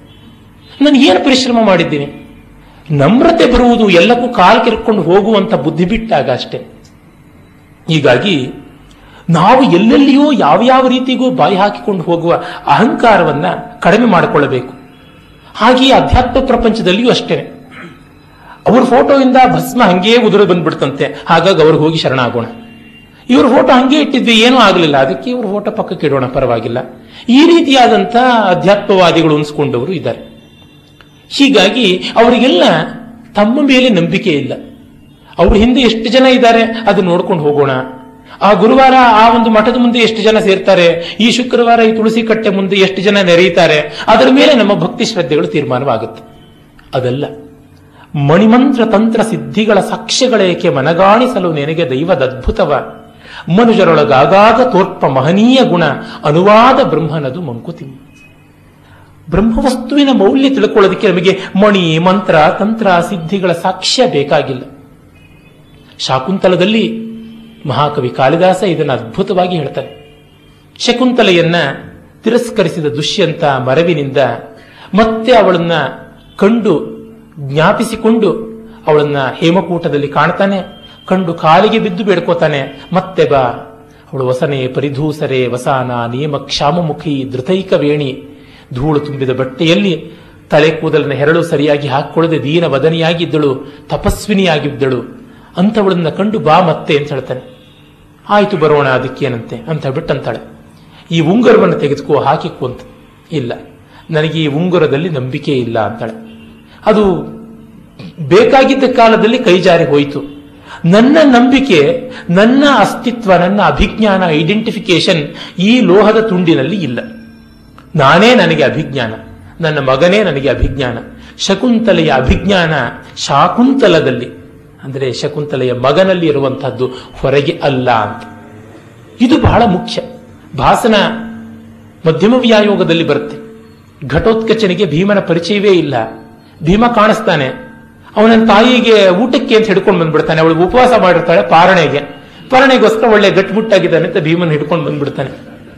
ಅಯ್ಯೋ, ಮೂರ್ಖ, ಏನ್ ಮಾಡಿಬಿಟ್ಟೆ? ತಂದೆಯನ್ನು ಹಿಡ್ಕೊಂಡು ಬಂದ್ಬಿಟ್ಟಿಯಲ್ಲ? ಕ ಪ್ರತ್ಯಯ ಅದಕ್ಕೇನು ಪ್ರೂಫ್ ಅಯಮೇವ ಪ್ರತ್ಯಯ. ಅವನಿಗೆ ಅವನೇ ಪ್ರೂಫ್ ಇನ್ನೇನು ಇಲ್ಲ. ಹಾಗಾಗಿ ಅಂತರಂಗದ ಅನುಭವವನ್ನು ಮನಗಾಣಿಸೋದಕ್ಕೆ ಬೇರೆ ಇದು ಅಂಗೈ ಹುಣ್ಣಿಗೆ ಕನ್ನಡಿ ಬೇಕೆ ಅಂತ ಹೀಗೆ ಬೇಕೆ ಮನುಜರೊಳಗೆ ಆಗಾಗ ತೋರ್ಪ ಮಹನೀಯ ಗುಣ, ಅನುವಾದ ಬ್ರಹ್ಮನದು. ಅಚ್ಚುಕಟ್ಟಾದ ಬ್ರಹ್ಮಸ್ಪಂದನ ಯಾವುದು? ಮನುಷ್ಯರೊಳಗೆ ಆಗಾಗ ತೋರುವ ಮಹನೀಯ ಗುಣ. ನಾವು ಹೇಳ್ತೀವಲ್ಲ, ಯಾ ಪ್ರಕೃತಿ ಉದಾರ ಯತ್ಯತ್ತತ್ವ ಮಹತ್ಭೂತಂ ತತ್ತತ್ ಸಾಸ, ಸಸ ಸರ್ವಂ ಭಗವತ್ಯ ಶಕ್ತಿರೇವ. ಎಲ್ಲಿ ಯಾವುದು ದೊಡ್ಡದು ಕಾಣುತ್ತೆ, ಅದು ಮಹತ್ತರವಾದದ್ದು. ಇದನ್ನ ಭಗವದ್ಗೀತೆಯಲ್ಲಿ ವಿಭೂತಿ ಯೋಗದಲ್ಲಿ ಕೃಷ್ಣ ಹೇಳಿದ್ದಾನಲ್ಲ ಯದ್ಯದ್ ವಿಭೂತಿ ಮತ್ಸತ್ವಂ ಶ್ರೀಮದೂರ್ಜಿತಮೇವ ಮಮ ತತ್ತದೇವಾವಗಚ್ಚತ್ವಂ ಮಮ ತೇಜೋಂಶ ಸಂಭವಂ. ಯಾವುದು ಉನ್ನತವಾದದ್ದು ಅದೆಲ್ಲ ನನ್ನದೇ ಅಂತಂದುಕು ಎಲ್ಲವೂ ಹೌದು, ನೀಚ, ಉನ್ನತ, ಎಲ್ಲ ಹೌದು. ಜೂಜನ್ನು ಬಿಡಲಿಲ್ಲ ಪರಮಾತ್ಮ. ದ್ಯೂತಶ್ಚಲಯಿತಾಮ ಮೋಸ ಮಾಡುವ ಒಂದು ತಂತ್ರಗಳಲ್ಲಿ ಜೂಜು ನಾನಾಗಿದ್ದೀನಿ ಅಂತಂದ. ವ್ಯಾಕರಣವನ್ನು ಬಿಡೋಲ್ಲ, ದ್ವಂದ್ವ ಸಾಮಾಸಿಕ ಅಸ್ಮಿಷ ಅಂತ. ಸಮಾಸಗಳಲ್ಲಿ ದ್ವಂದ್ವ ಸಮಾಸ ನಾನು, ಅಕ್ಷರಾಣ, ಮಕಾರೋಸ್ಮಿ ಅಂತ ಎಲ್ಲವನ್ನೂ ಹೇಳ್ತಾನೆ. ಹೀಗೆ ಯಾವುದು ಮಹತ್ತಂತ ನಮಗನ್ಸುತ್ತೆ, ನಮಗೆ ಆ ಸ್ಪಂದನ ಬರುತ್ತೋ, ಆ ಹೊತ್ತಿಗೆ ಅದು ಬ್ರಹ್ಮ. ಯಾರು ತುಂಬಾ ಸುಂದರವಾಗಿ ಹಾಡು ಹೇಳಿದ್ರು. ಆ ಕ್ಷಣ ನಾವು ಮೈಮರೆತೀವಿ, ಅಲ್ಲಿದ್ದದ್ದು ಬ್ರಹ್ಮ. ಇನ್ಯಾರೋ ರುಚಿಯಾದ ಅಡಿಗೆ ಬಳಸಿದ್ರು ಬಾಯಿ ಹಾಕೊಂಡಾಗ ನಮಗೆ ಮೈ ಮರೆತಿವೆ, ಅದು ಆ ಹೊತ್ತಿಗೆ ಬ್ರಹ್ಮ. ಹೀಗೆ ಬ್ರಹ್ಮದ ಅದ್ಭುತವನ್ನ ಮನಗಾಣಿಸುವುದಕ್ಕೆ ಇನ್ಯಾವುದು ಬೇಡ. ಮನುಷ್ಯರು ಕೆಲವೊಮ್ಮೆ ಪರಮ ನೀಚರು ಅಂತ ಅನಿಸುತ್ತೆ. ಅವರು ಎಲ್ಲಿಯೋ ಉದಾತ್ತವಾಗಿ, ಭವ್ಯವಾಗಿ ನಡೆದುಕೊಂಡು ಬಿಡ್ತಾರೆ ಎಂಥ ವ್ಯಕ್ತಿತ್ವ, ಎಂಥ ಮೌಲ್ಯ ಇವರದು ಅಂತ ನಮಗನಿಸುತ್ತೆ. ನನಗೆ ಎದ್ದು ಕಾಣುವಂತಹ ಕ್ಲಾಸಿಕ್ ಎಕ್ಸಾಂಪಲ್ ಅಂದರೆ ಶೂದ್ರಕ ಮಹಾಕವಿಯ ಮೃಚ್ಛಕಟಿಕದಲ್ಲಿ ಬರುವಂತಹದ್ದು. ಮೃಚ್ಛಕಟಿಕ ಪ್ರಕರಣದಲ್ಲಿ ವಸಂತ ಸೇನೆ ನಗರ ವಧು ಅವಳು ವೇಶ್ಯೆ ನಾಯಿಕೆ ಅವಳ ತಾಯಿ ಅವಳನ್ನು ಮಾರಿಕೊಂಡು ಬದುಕಬೇಕು ಅನ್ನುವ ಆಸೆಯವಳು ಶಕಾರ ಸಂಪತ್ತನ್ನು ಕಳಿಸಿದಾಗ ಅವನ ಬಂಡಿ ಬಂದಿದೆ, ಹೋಗು ಅಂದರೆ ಇವಳು, ನೀನು ಹೀಗೆ ಮಾತಾಡಿದ್ರೆ ನಾನು ಮತ್ತೆ ಬದುಕೋದಿಲ್ಲ, ಹೋಗ್ ಅಂತ ಬಿಟ್ಟು ತಾಯಿಗೆ ಧಿಕ್ಕರಿಸಿ ನಡೆದವಳು. ಚಾರುದತ್ತನಂತಹ ದರಿದ್ರನಾದರೂ ತುಂಬಾ ವದಾನ್ಯಶೀಲ, ಉಪಕಾರಿಯಾದ, ದಾತ್ರವಾದ ಅವನಲ್ಲಿ ಮನಸ್ಸನ್ನ ತೆತ್ತುಕೊಂಡಂಥವಳು.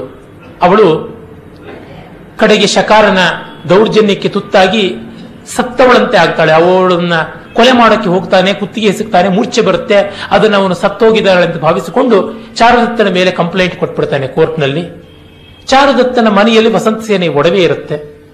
ಚಾರುದತ್ತನ ಕೋರ್ಟಿಗೆ ಎಳ್ಕೊಂಡು ಬರ್ತಾರೆ. ಆ ಒಡವೆಯನ್ನ ಚಾರುದತ್ತ ವಸಂತ ಸೇನೆ ಮನೆ ಹಿಂದಿರಿಸಬೇಕು ಅಂತಿರ್ತಾನೆ. ಆ ಒಡವೆಯನ್ನು ತೆಗೆದುಕೊಂಡು ಗೆಳೆಯ ಮೈತ್ರೇಯ ಬರ್ತಾನೆ.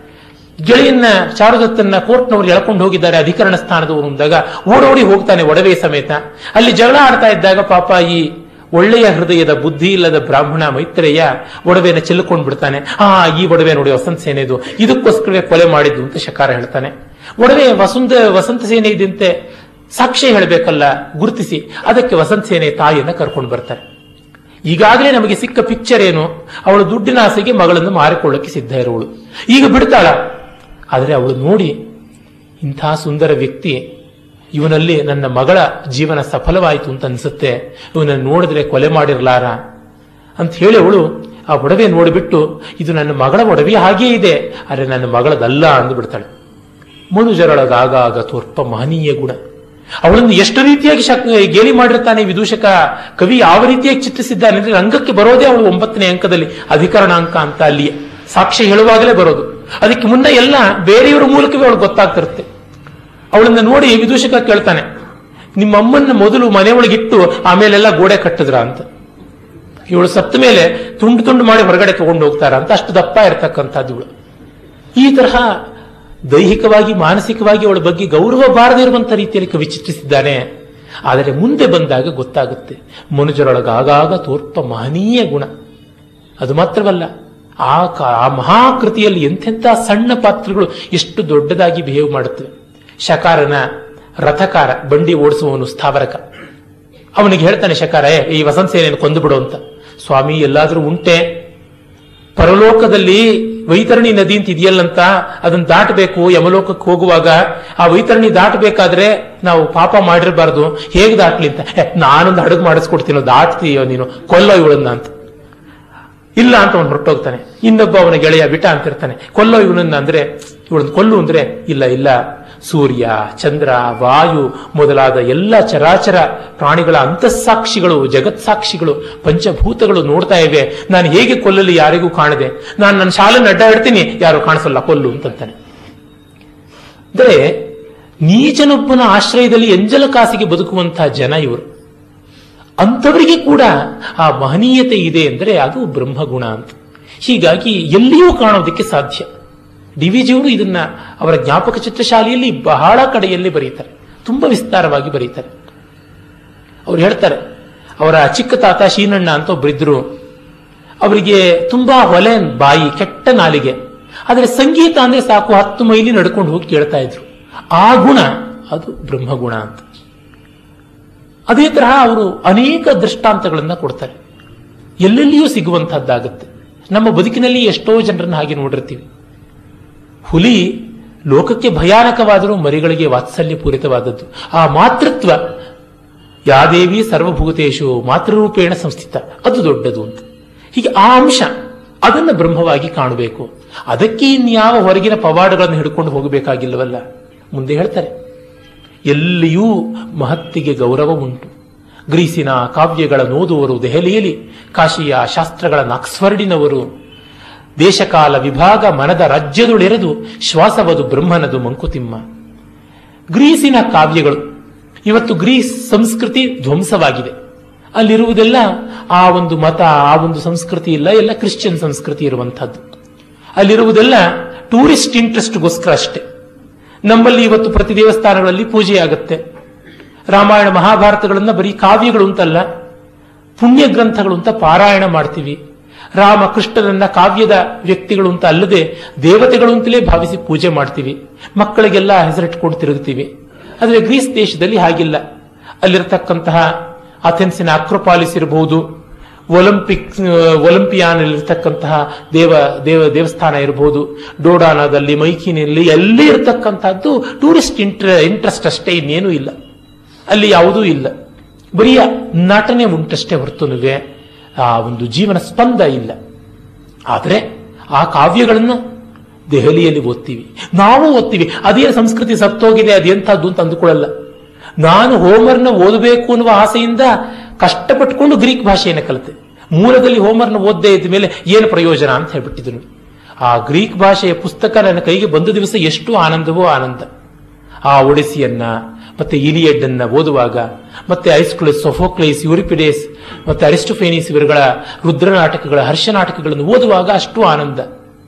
ಹೆಸಿಯಡ್ ಓದುವಾಗ ಎಷ್ಟು ಸಂತೋಷ. ಏನದು?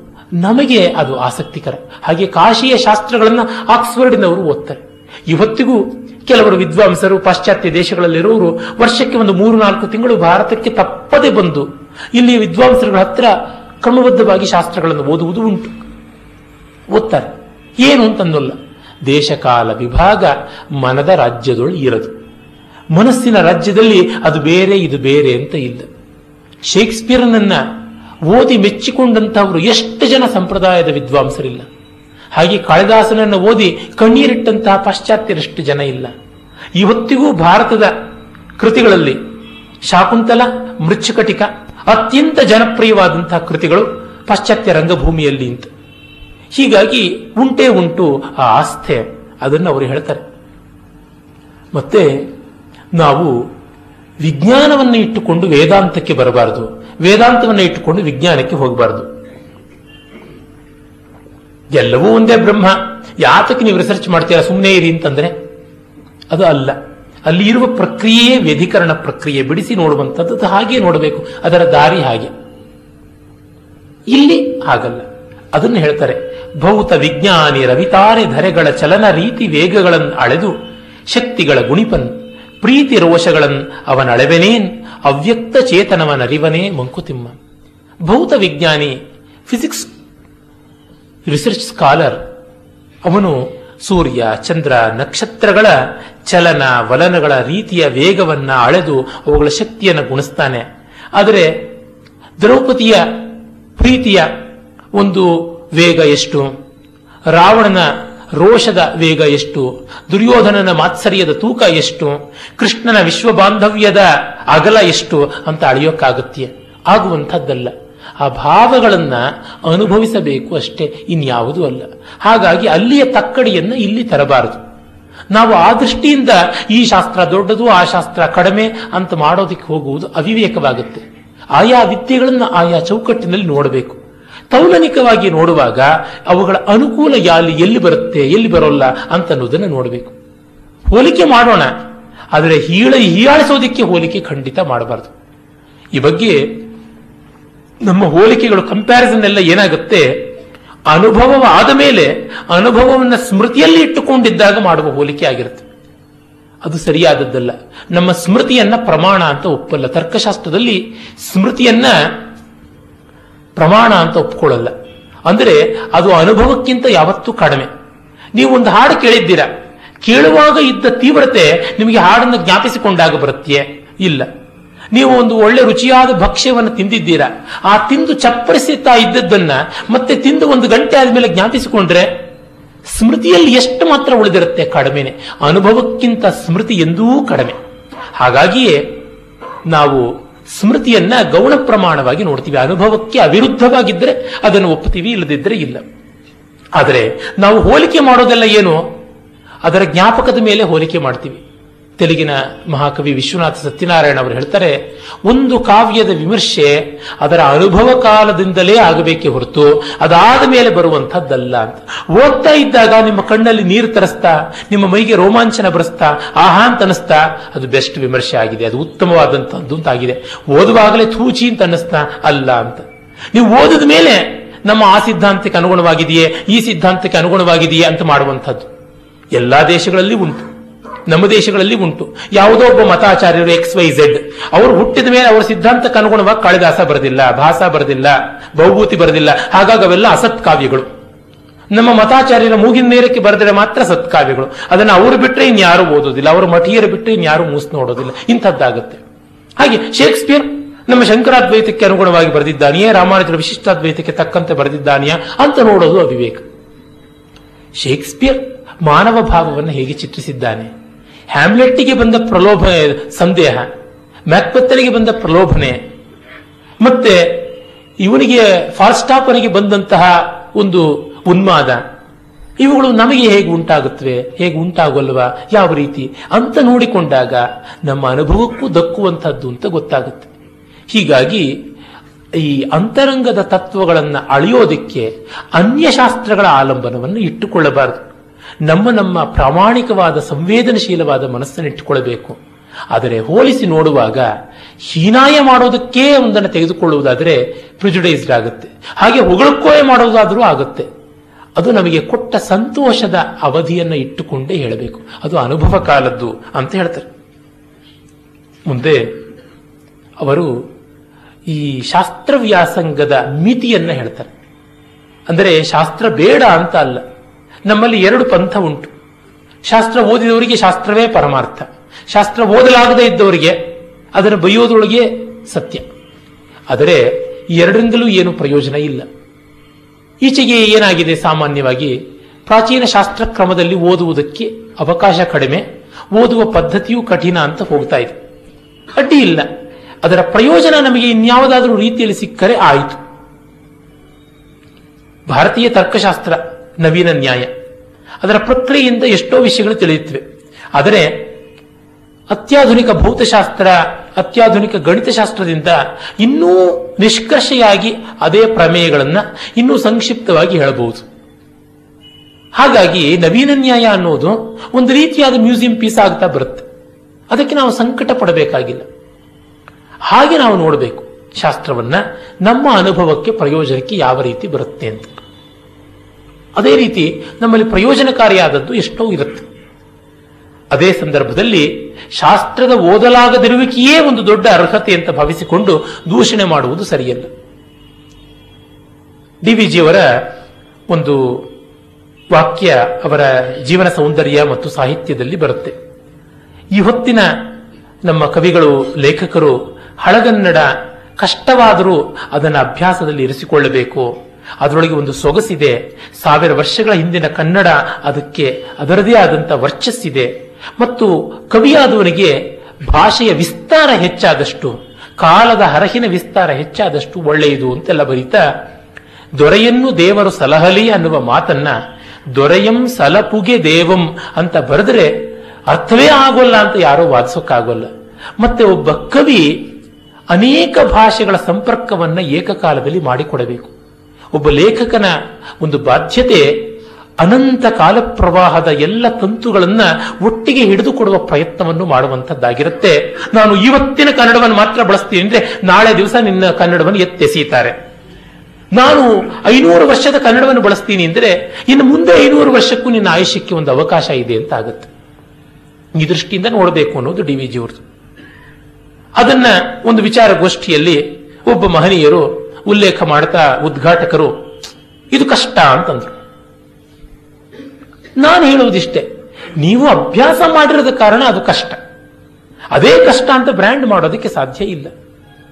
ಕೆಲವರು ಹೇಳುವುದುಂಟು, ನವ್ಯ ಕವಿಗಳು, ಛಂದೋಬದ್ಧವಾಗಿ ಬರೆಯುವುದು ಒಂದು ಕೃತಕ ಅಂತ ಬರೆಯೋಕ್ಕೆ ಅಭ್ಯಾಸ ಮಾಡದೆ ಅದು ಕೃತಕ ಅಂತಂದ್ರೆ ಅದು ಹೇಗಿದೆ? ಹಲ್ಲಿಟ್ಟುಕೊಂಡು ಮನುಷ್ಯ ಇರೋದೇ ಕೃತಕ, ಯಾಕೆಂದ್ರೆ ನನಗೆ ಹಲ್ಲಿಲ್ಲ ಅಂತ ಹೇಳ್ದಂಗಾಗುತ್ತೆ.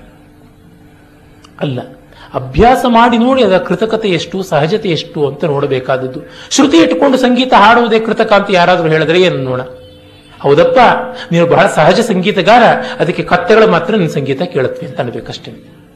ಹಾಗಾಗಿ ಅವರು ಇದರ ವ್ಯಾಪ್ತಿ ಏನು ಅಂತ ತೋರಿಸಿಕೊಡ್ತಾರೆ. ಕಗ್ಗದ ಪದ್ಯಗಳ ಬಗ್ಗೆ ಒಂದು ಆಕ್ಷೇಪ ಉಂಟು. ಇವು ಯಾವುದೇ ಒಂದು ತತ್ವವನ್ನ ಹೇಳೋಲ್ಲ ಅಂತ. ಬದುಕೆಲ್ಲ ಏಕಮೂಲಿಕ ಪ್ರಯೋಗ ಅಲ್ಲ. ಅನೇಕ ಮುಖಗಳ ತತ್ವಗಳಿರುತ್ತೆ ಒಂದು ವಜ್ರಕ್ಕೆ ಅನೇಕ ಕಟಿಂಗ್ಸ್ ಇರುತ್ತವೆ. ಬೇರೆ ಬೇರೆ ಬೇರೆ ಬೇರೆ ಪ್ರತಿಫಲನದ ಮುಖಗಳು ಇರುತ್ತವೆ. ಅದೆಲ್ಲ ಸೇರಿ ವಜ್ರ. ಯಾವ ದಿಕ್ಕಿಂದ ನೋಡಿದ್ರೂ ಫಳಫಳ ಅಂತ ಹೊಳೆಯುತ್ತೆ. ವಜ್ರಕ್ಕೆ ಯಾವ ಕಟಿಂಗು ಇಲ್ಲದೆ ಬೋಳಾಗಿ ಮಾಡಿದ್ರೆ ಅದು ಇಜ್ಜಲು ತುಂಡ ತರಹ ಇರುತ್ತಷ್ಟೆ. ಹಾಗಾಗಿ ಕಗ್ಗದ ಪ್ರತಿಪದ್ಯಕ್ಕಿರುವ ಒಂದು ಹೊಸ ಹೊಳಪು ಅದರ ಅಖಂಡವಾದಂತಹ ವಜ್ರ ದೀಪ್ತಿಗೆ ಪೋಷಕವಾದದ್ದು ಪೂರಕವಾದದ್ದು. ಅಂದರೆ ಈ ಅನಂತತೆಯನ್ನ, ಈ ಜೀವನದ ಉದಾರತೆಯನ್ನ ಒಪ್ಪಲಾಗದೆ, ಆಸ್ವಾದಿಸಲಾಗದೆ ಈರ್ಷ್ಯಾಳುಗಳಾಗಿ ಈ ರೀತಿಯಾದ ಆಕ್ಷೇಪ ಮಾಡ್ತಾರೆ ಅಥವಾ ಅಜ್ಞಾನದಿಂದ ಮಾಡ್ತಾರೆ. ಪುಸ್ತಕದಿ ದೊರೆತರಿವು, ಮಸ್ತಕದಿ ತಳೆದ ಮುನಿ ಚಿತ್ತದಲ್ಲಿ ಚಿತ್ತದೊಳು ಬೆಳೆದರಿವು ತರುತಳೆದ ಪುಷ್ಪ. ವಸ್ತು ಸಾಕ್ಷಾತ್ಕಾರವಂತ ವೀಕ್ಷಣೆಯಿಂದ ಶಾಸ್ತ್ರಿತನದಿಂದಲ್ಲ ಮಂಕುತಿಮ್ಮ. ತುಂಬ ಪ್ರಸಿದ್ಧವಾದ ಪದ್ಯ ಇದು. ಪುಸ್ತಕದಿ ದೊರೆತ ಅರಿವು. ಪುಸ್ತಕ ಮಾತ್ರದಿಂದ ಸಿಕ್ಕಂತಹ ಅರಿವು ಮಸ್ತಕದಿ ತಳೆದ ಮಣಿ. ನಮ್ಮ ತಲೆಯ ಮೇಲೆ ಇಟ್ಟುಕೊಂಡೆ ಚೂಡಾಮಣಿಯಂತೆ, ಜಡೆಬಿಲ್ಲೆಯಂತೆ. ಅದನ್ನ ನಾನಿಟ್ಟುಕೊಂಡ್ರೆ ನನ್ನದು, ನೀವಿಟ್ಟುಕೊಂಡ್ರೆ ನಿಮ್ಮದು. ಯಾರಿಟ್ಟುಕೊಂಡ್ರೂ ಅದರ ಮೇಲೆ ಕಾಪಿ ರೈಟ್ಸ್ ಅಂತ ಇಲ್ಲ. ಹಾಗೆಯೇ ನಮಗೆ ಪುಸ್ತಕದಲ್ಲಿ ತಿಳಿದಿರುವುದು ಮಾತ್ರ ಆಗಿದ್ದರೆ ಏನಾಗಿರುತ್ತೆ? ಅದನ್ನು ಅದೇ ರೀತಿ ಹೇಳಬೇಕಾಗಿರುತ್ತೆ. ರಾಮಾಯಣವನ್ನು ನಾವು ನಮ್ಮ ಭಾಷೆಯಲ್ಲಿ ಅರ್ಥ ಮಾಡಿಕೊಳ್ಳದೇ ಇದ್ರೆ ಅದು ಹೇಗಿದೆಯೋ ಹಾಗೆ ಹೇಳಬೇಕು. ನಾವು ಯಾವುದೋ ಒಂದು ಊರಿಗೆ ಹೋಗಿದ್ದೀವಿ. ಆ ಭಾಷೆ ನಮಗೆ ಸರಿಯಾಗಿ ಬರೋಲ್ಲ. ಯಾರೋ ಹೇಳಿದ್ದಾರೆ. ಆ ಒಂದು ಶಬ್ದಗಳನ್ನು ಹಂಗೆ ಬಳಸ್ತೀವಿ. ಅದಕ್ಕಿಂತ ಇನ್ನು ಸುಲಭವಾದ ಉದಾಹರಣೆ ಸಂಗೀತ.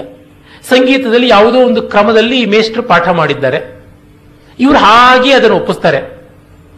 ಅವರದಾದರೆ ಮನೋಧರ್ಮ ಬಂದರೆ ಆ ರಾಗವನ್ನು ಹೇಗೆ ಬೇಕಾದರೂ ಬೆಳೆಸ್ತಾರೆ. ಹಾಗೆ ಚಿತ್ತದಲು ಬೆಳೆದರಿವು ತರುತಳದ ಪುಷ್ಪ. ಒಳಗಿನಿಂದ ಬೆಳೆದಂತಹ ಅರಿವು ಮರದಲ್ಲಿ ಬಿಟ್ಟ ಹೂವಿನ ಹಾಗೆ. ಮರದ ಬೇರಿನಿಂದ ಬಂದ ಸಾರದಿಂದ ಆ ಮರ ಅರಳಿದಾಗ ಆಗುವ ಪ್ರಕ್ರಿಯೆ. ಆ ಹೂವನ್ನು ಯಾರು ಕಿತ್ತು ಮುಡಿದರೂ ಇದು ಗುಲಾಬಿ ಹೂವ, ಇದು ಸಂಪಿಗೆ ಹೂವ, ಆ ಗಿಡದಿಂದ ತಗೊಂಡು ಬಂದಿದ್ದು ಅಂತ ಮೂಲವನ್ನು ರೆಫರ್ ಮಾಡ್ತಾರೆ. Copyright is always cared for. ಆದರೆ ಈ ಒಂದು ಪುಸ್ತಕದಿ ದೊರೆತರೆವು, ಮಸ್ತಕದಿ ತಳೆದ ಮಣಿಯಲ್ಲಿ ಹಾಗಲ್ಲ. ಅದರಿಂದ ಏನು? ವಸ್ತು ಸಾಕ್ಷಾತ್ಕಾರ ಸಾಕ್ಷಾತ್ಕಾರ ಎಂದ್ರೇನು? ನಮ್ಮ ಅನುಭವಕ್ಕೆ ತಂದುಕೊಳ್ಳುವುದು, ನಮ್ಮ ಕಣ್ಣೆದುರು ಇರಿಸಿಕೊಳ್ಳುವುದು, ಅಕ್ಷಾತ್ ಅಂದರೆ ಕಣ್ಣಿಗೆ ಸ ಸೇರಿಸಿಕೊಂಡು ಕಾರ ಮಾಡಿಕೊಳ್ಳುವುದು. ನಮ್ಮ ಕಣ್ಣೆದುರು ನಾವು ಇರಿಸಿಕೊಳ್ಳುವುದು ಯಾವಾಗ? ಅಂತರೀಕ್ಷಣೆ. ಒಳಗಿಂದ ನೋಡಿದಾಗ ಶಾಸ್ತ್ರಿತನದಿಂದಲ್ಲ, ಬರೀ ಪುಸ್ತಕದ ಬದನೆಕಾಯಿಂದ ಅಲ್ಲ. ಮುನು ಮಹರ್ಷಿಗಳ ಮಾತು ಪ್ರಸಿದ್ಧವಲ್ಲ. ಅಗ್ನೇಭ್ಯೋ ಗ್ರಂಥಿನ ಶ್ರೇಷ್ಠಾ, ಗ್ರಂಥಿಭ್ಯೋ ಧಾರಿಣೋ ವರಾಹ ದಾರಿಭ್ಯೋ ಜ್ಞಾನಿನ ಶ್ರೇಷ್ಠಾ, ಜ್ಞಾನಿಭ್ಯೋ ವ್ಯವಸಾಯಿನ. ಏನೂ ತಿಳಿಯದೇ ಇರೋರಿಗಿಂತ ಪುಸ್ತಕ ಇಟ್ಟುಕೊಂಡಿರೋರು ಮೇಲು. ಪುಸ್ತಕ ಇಟ್ಟುಕೊಂಡವರಿಗಿಂತ ಅದನ್ನು ಓದಿಕೊಂಡವರು ಮೇಲು. ಓದಿಕೊಂಡವರಿಗಿಂತಲೂ ಅದನ್ನ ಅರ್ಥ ಮಾಡಿಕೊಂಡವರು ಮೇಲು. ಅರ್ಥ ಮಾಡಿಕೊಂಡವರಿಗಿಂತಲೂ ಅದನ್ನು ಆಚರಿಸ್ತಾ ಇರುವವರು ಮೇಲು ಅಂತ. ಅದರಿಂದಲೇ ಆಚರಣೆಗೆ ತುಂಬ ದೊಡ್ಡ ಬೆಲೆ ಉಂಟು. ಈಚೆಗೆ ಒಂದೂವರೆ ತಿಂಗಳ ಕೆಳಗೆ ಉಡುಪಿಯಲ್ಲಿ ಒಂದು ವಿಶಿಷ್ಟವಾದ ವಿಚಾರ ಸಮ್ಮೇಳನವಾಯಿತು. ಲೋಕಪ್ರಸಿದ್ಧರಾದ ನಾಟ್ಯಾಚಾರ್ಯೆ, ನಾಟ್ಯಪಟು ಪದ್ಮ ಸುಬ್ರಹ್ಮಣ್ಯಂ ಅವರು ಬಂದು ಯಕ್ಷಗಾನಕ್ಕೂ, ನಾಟ್ಯಶಾಸ್ತ್ರಕ್ಕೂ ಇರುವ ಸಂವಾದದ ಬಗ್ಗೆ ಮಾಡಿದ್ದು. ಆಗ ಅವರು ಅಲ್ಲಿ ಯಕ್ಷಗಾನದ ಕಲಾವಿದರು ಮಾಡುವ ಹೆಜ್ಜೆಗಳನ್ನು ನೋಡಿ ಇವರು ತತ್ಕ್ಷಣ ತತ್ಕ್ಷಣ ಅದನ್ನು ಮಾಡಿ ತೋರಿಸ್ತಾ ಇದ್ರು. ಹಾಗೆ ಮಾಡ್ತಾ ಕಡೆಗೆ ಅವರು ಹೇಳಿದ್ರು you people are practicing Natyashastra without reading it ಅಂತ. ಇದು ಬಹಳ ಮುಖ್ಯವಾಗಿ ಆಗುವಂಥದ್ದು. ನಮ್ಮಲ್ಲಿ ಎಷ್ಟೋ ಜನ ಹಾಗೆ. ನಮ್ಮ ಬೆಳಗೆರೆ ಕೃಷ್ಣಶಾಸ್ತ್ರಿಗಳು ಮುಕುಂದೂರ ಸ್ವಾಮಿಗಳ ಬಗ್ಗೆ ಒಂದು ಬರೆದಿದ್ದಾರೆ, ಏಗದಾಗೆಲ್ಲ ಐತೆ ಅಂತ ಬಹಳ ಸುಂದರವಾದ ಪುಸ್ತಕ. ಅಲ್ಲಿ ಆ ಮುಕುಂದೂರ ಸ್ವಾಮಿಗಳು ಬ್ರಹ್ಮಸೂತ್ರವನ್ನು ಓದ್ದವರಲ್ಲ, ಉಪನಿಷತ್ತನ್ನು ಓದ್ದವರಲ್ಲ. ಆದರೆ ಅವರು ಉಪನಿಷತ್ತನ್ನು ಬಾಳದವರು, ಹೇಳ್ತಾ ಇರ್ತಕ್ಕಂಥವ್ರು. ಅಯ್ಯೋ, ಇದು ಬೃಹದಾರಣಿಕದಲ್ಲಿ ಇದೆಯಲ್ಲ ಇದು ಛಾಂದೋಗದಲ್ಲಿ ಇದೆಯಲ್ಲ ಅಂತಂದ್ರೆ ರಮಣ ಮಹರ್ಷಿಗಳನ್ನ ಅವರ ಮಾತನ್ನ ಕೇಳಿದವರು ಯಾರೋ? ಈಸ್ ಈ ಟಾಕಿಂಗ್ ಅಬೌಟ್ ಶಂಕರಾದ್ವೈತ ಅಂತ ಕೇಳಿದ್ರಂತೆ. ಅದಕ್ಕೆ ಇನ್ಯಾರೋ ಹೇಳಿದ್ರು no he talks about his experience and people say that it is Shankaradvaita ಅಂತ. ಅವರ ಅನುಭವ ಹೇಳಿಕೊಂಡಿದ್ದು ಅದನ್ನು ಶಂಕರಾದ್ವೈತ ಅಂತ ಬೇರೆಯವರು ತಿಳಿಸ್ತಾ ಇದ್ದಾರೆ ಅಂತ. ಒಮ್ಮೆ ಜಿಡ್ಡು ಕೃಷ್ಣಮೂರ್ತಿಯವರ ಪುಸ್ತಕವನ್ನ ಶ್ರೀಮೂರ್ತಿ ಅಂತ ನೂಲೆನೂರು ಮೂರ್ತಿಯವರು ಅದನ್ನ ವೇದಾಂತ ಸೂತ್ರಗಳ ಶಂಕರ ಭಾಷ್ಯದ ಜೊತೆಗೆ ಜೊತೆಯಾಗಿ ಅಚ್ಚು ಮಾಡಿ ಒಂದು ಪುಸ್ತಕ ಮಾಡಿದ್ರು. ಆ ಪುಸ್ತಕದಲ್ಲಿ ಇದು ಜಿಡ್ಡು ಕೃಷ್ಣಮೂರ್ತಿಯವರದು ಅಂತ ಉಲ್ಲೇಖ ಮಾಡಿರಲಿಲ್ಲ. ಕಾರಣ ಹೇಳ್ತಾರೆ, ಇದನ್ನ ಇಂಥ ವ್ಯಕ್ತಿಗಳದು ಅಂತ ಹೇಳಿದ್ರೆ ಬಯಾಸಾಗಿ ಜನ ಓದದೇ ಇರಬಹುದು. ಹಾಗಾಗಿ ಇದು ಜ್ಞಾನಿಗಳೊಬ್ಬರ ಗ್ರಂಥ ಅಂತ ಹೇಳಿ ಅದಕ್ಕೂ ಪರಂಪರೆಯ ಜ್ಞಾನಕ್ಕೂ ಇರುವ ಸಂವಾದ ಏನು ಅಂತ ತೋರಿಸುವ ಪ್ರಯತ್ನ ಮಾಡಿದ್ದೀನಿ day by day with Bhagavan ಅನ್ನುವ ರಮಣ ಮಹರ್ಷಿಗಳ ಬಗೆಗಿನ ಪುಸ್ತಕವನ್ನು ಕೂಡ ಅವರು ಹೀಗೇನೆ ಎಲ್ಲ ಕಡೆಯಲ್ಲಿಯೂ ಶಂಕರ ಭಾಷ್ಯಗಳ ಒಂದು ಸಮೀಕರಣ ಮಾಡಿ ಕೊಡ್ತಾರೆ. ಅಂದ್ರೆ ಏನರ್ಥ? ಯಾರು ಎಲ್ಲಿಯೋ ಅನುಭವದಿಂದ ಹೇಳಿದ್ರೆ ಅದಕ್ಕೆ ಶಾಸ್ತ್ರದ ಸಂವಾದ ಇದೆ. ಆಗ ಅದು ನಿಜವಾಗಿ ಮಹತ್ತರವಾದದ್ದು ಅಂತ. ಅದರಿಂದಲೇ ಎಲ್ಲಿ ಪ್ರಮಾಣ ಉಂಟು? ನಮ್ಮ ಗುಂಡಪ್ಪನವರಿಗೆ ವೇದಾಂತ ಸೂತ್ರ ಮತ್ತು ಉಪನಿಷತ್ತುಗಳ ಭಾಷ್ಯಗಳ ಪಾಠವನ್ನು ಮಾಡಿದವರು ಬ್ರಹ್ಮಶ್ರೀ ಹಾನಗಲ್ ವಿರೂಪಾಕ್ಷ ಶಾಸ್ತ್ರಿಗಳು. ಅವರನ್ನ ಒಮ್ಮೆ ಯಾರೋ ಕೇಳಿದ್ರಂತೆ, ವೇದಾಂತಕ್ಕೆ ಪ್ರಮಾಣ ಯಾವುದು ಅಂತ? ಜ್ಞಾನಿಗಳ ಅನುಭವ ಅಂತಂದ್ರು. ತೋಡಿಯ ಗಾಂಧಾರ ಎಲ್ಲಿದೆ? ಅಂದರೆ, ಅದು ವೆಂಕಟಮುಖಿಯ ಚತುರ್ದಂಡಿ ಪ್ರಕಾಶಿಕಾದಲ್ಲಿ ಇಲ್ಲ, ಸಂಗೀತ ರತ್ನಾಕರದಲ್ಲಿ ಇಲ್ಲ, ಸಂಗೀತ ಕಲಾನಿಧಿಯಲ್ಲಿ ಇಲ್ಲ, ಸಂಗೀತ ಸುಧಾಕರದಲ್ಲಿ ಇಲ್ಲ ಇನ್ನು ಯಾವುದೇ ಪುಸ್ತಕಗಳಲ್ಲಿಯೂ ಇಲ್ಲ. ಎಲ್ಲಿದೆ? ಹಾಡುವಾಗ ಹಾಡುಗಾರರು ಆ ಒಂದು ರೀಮಾಗಳ ಮಧ್ಯದಲ್ಲಿ ತೋರಿಸ್ತಾರಲ್ಲ, ಆಗ ಮಾತ್ರ ಬರುವಂತಹದ್ದು. ಅಷ್ಟೇ ಇನ್ನೆಲ್ಲಿಯೂ ಬರುವಂತಹದ್ದಲ್ಲ. ಆ ತೋಡಿ ಗಾಂಧಾರವನ್ನ ಹಾಡ್ತಾ ಇದ್ದಾಗ ಹಿಡ್ಕೋಬೇಕಷ್ಟೇ. ಅದು ಎರಡು ಸ್ವರಗಳು ಸಾಕ್ಷಾತ್ಕಾರವಾದಾಗ ಮಧ್ಯದಲ್ಲಿ ಎಲ್ಲಿಯೋ ಸುಳಿಯುವಂತಹದ್ದಷ್ಟೇ. ಅದು ಅಷ್ಟೇ. ಇನ್ನೇನು ಅಲ್ಲ. ಅಂದ್ರೆ ಏನರ್ಥ? ಅನುಭವಿಗಳಾದ ಗಾಯಕರು ಹಾಡುವಾಗ ನಮಗೆ ತಿಳಿಯುವಂಥದ್ದು ಪರಮಾನುಭವಗಳುಳಿ ಪರಮಾನುಭವಗಳ ಉಲಿ ಅನುಭವಿಗಳ ಒಳಗಿವಿಗೆ, ಒರಟು ಯಾನವ ಭಾಷೆ. ಅಷ್ಟೆ. ಅದು ನುಣಚಿಕೊಂಡು ಹೋಗುವಂಥದ್ದು. ಕೇಸರಿ ಬಾತಿನ ಪರಿಮಳ ಎಲ್ಲಿದೆ? ಏಲಕ್ಕಿಯಲ್ಲಿ ಇದೆಯಾ? ಕೇಸರಿಯಲ್ಲಿ ಇದೆಯಾ? ರವೆಯಲ್ಲಿ ಇದೆಯಾ? ಎಲ್ಲ ಸೇರಿಸಿ ಬಿಸಿ ಬಿಸಿಯಾಗಿ ಮಾಡ್ತಾ ಇದ್ದಾಗ ಬರುತ್ತಲ್ಲ, ಅಲ್ಲಿ ಇದೆ ಅಷ್ಟೆ. ಅಂದ್ರೆ ಅದು ಪಾಕವಾಗುತ್ತಾ ಇದ್ದಾಗ, ಅನುಭವ ಕಾಲದಲ್ಲಿ ಇದೆ ಅಷ್ಟೇನೆ. ಅದನ್ನು ಸಿಡಿನಲ್ಲಿ ರೆಕಾರ್ಡ್ ಮಾಡಿ ಇಡೋಕ್ಕಾಗಲ್ಲ ಅಂತ. ಈ ದೃಷ್ಟಿಯಿಂದ ಅವರು ಹೇಳ್ತಾರೆ, ಶಾಸ್ತ್ರೀತನದಿಂದಲ್ಲ ಅಂತ.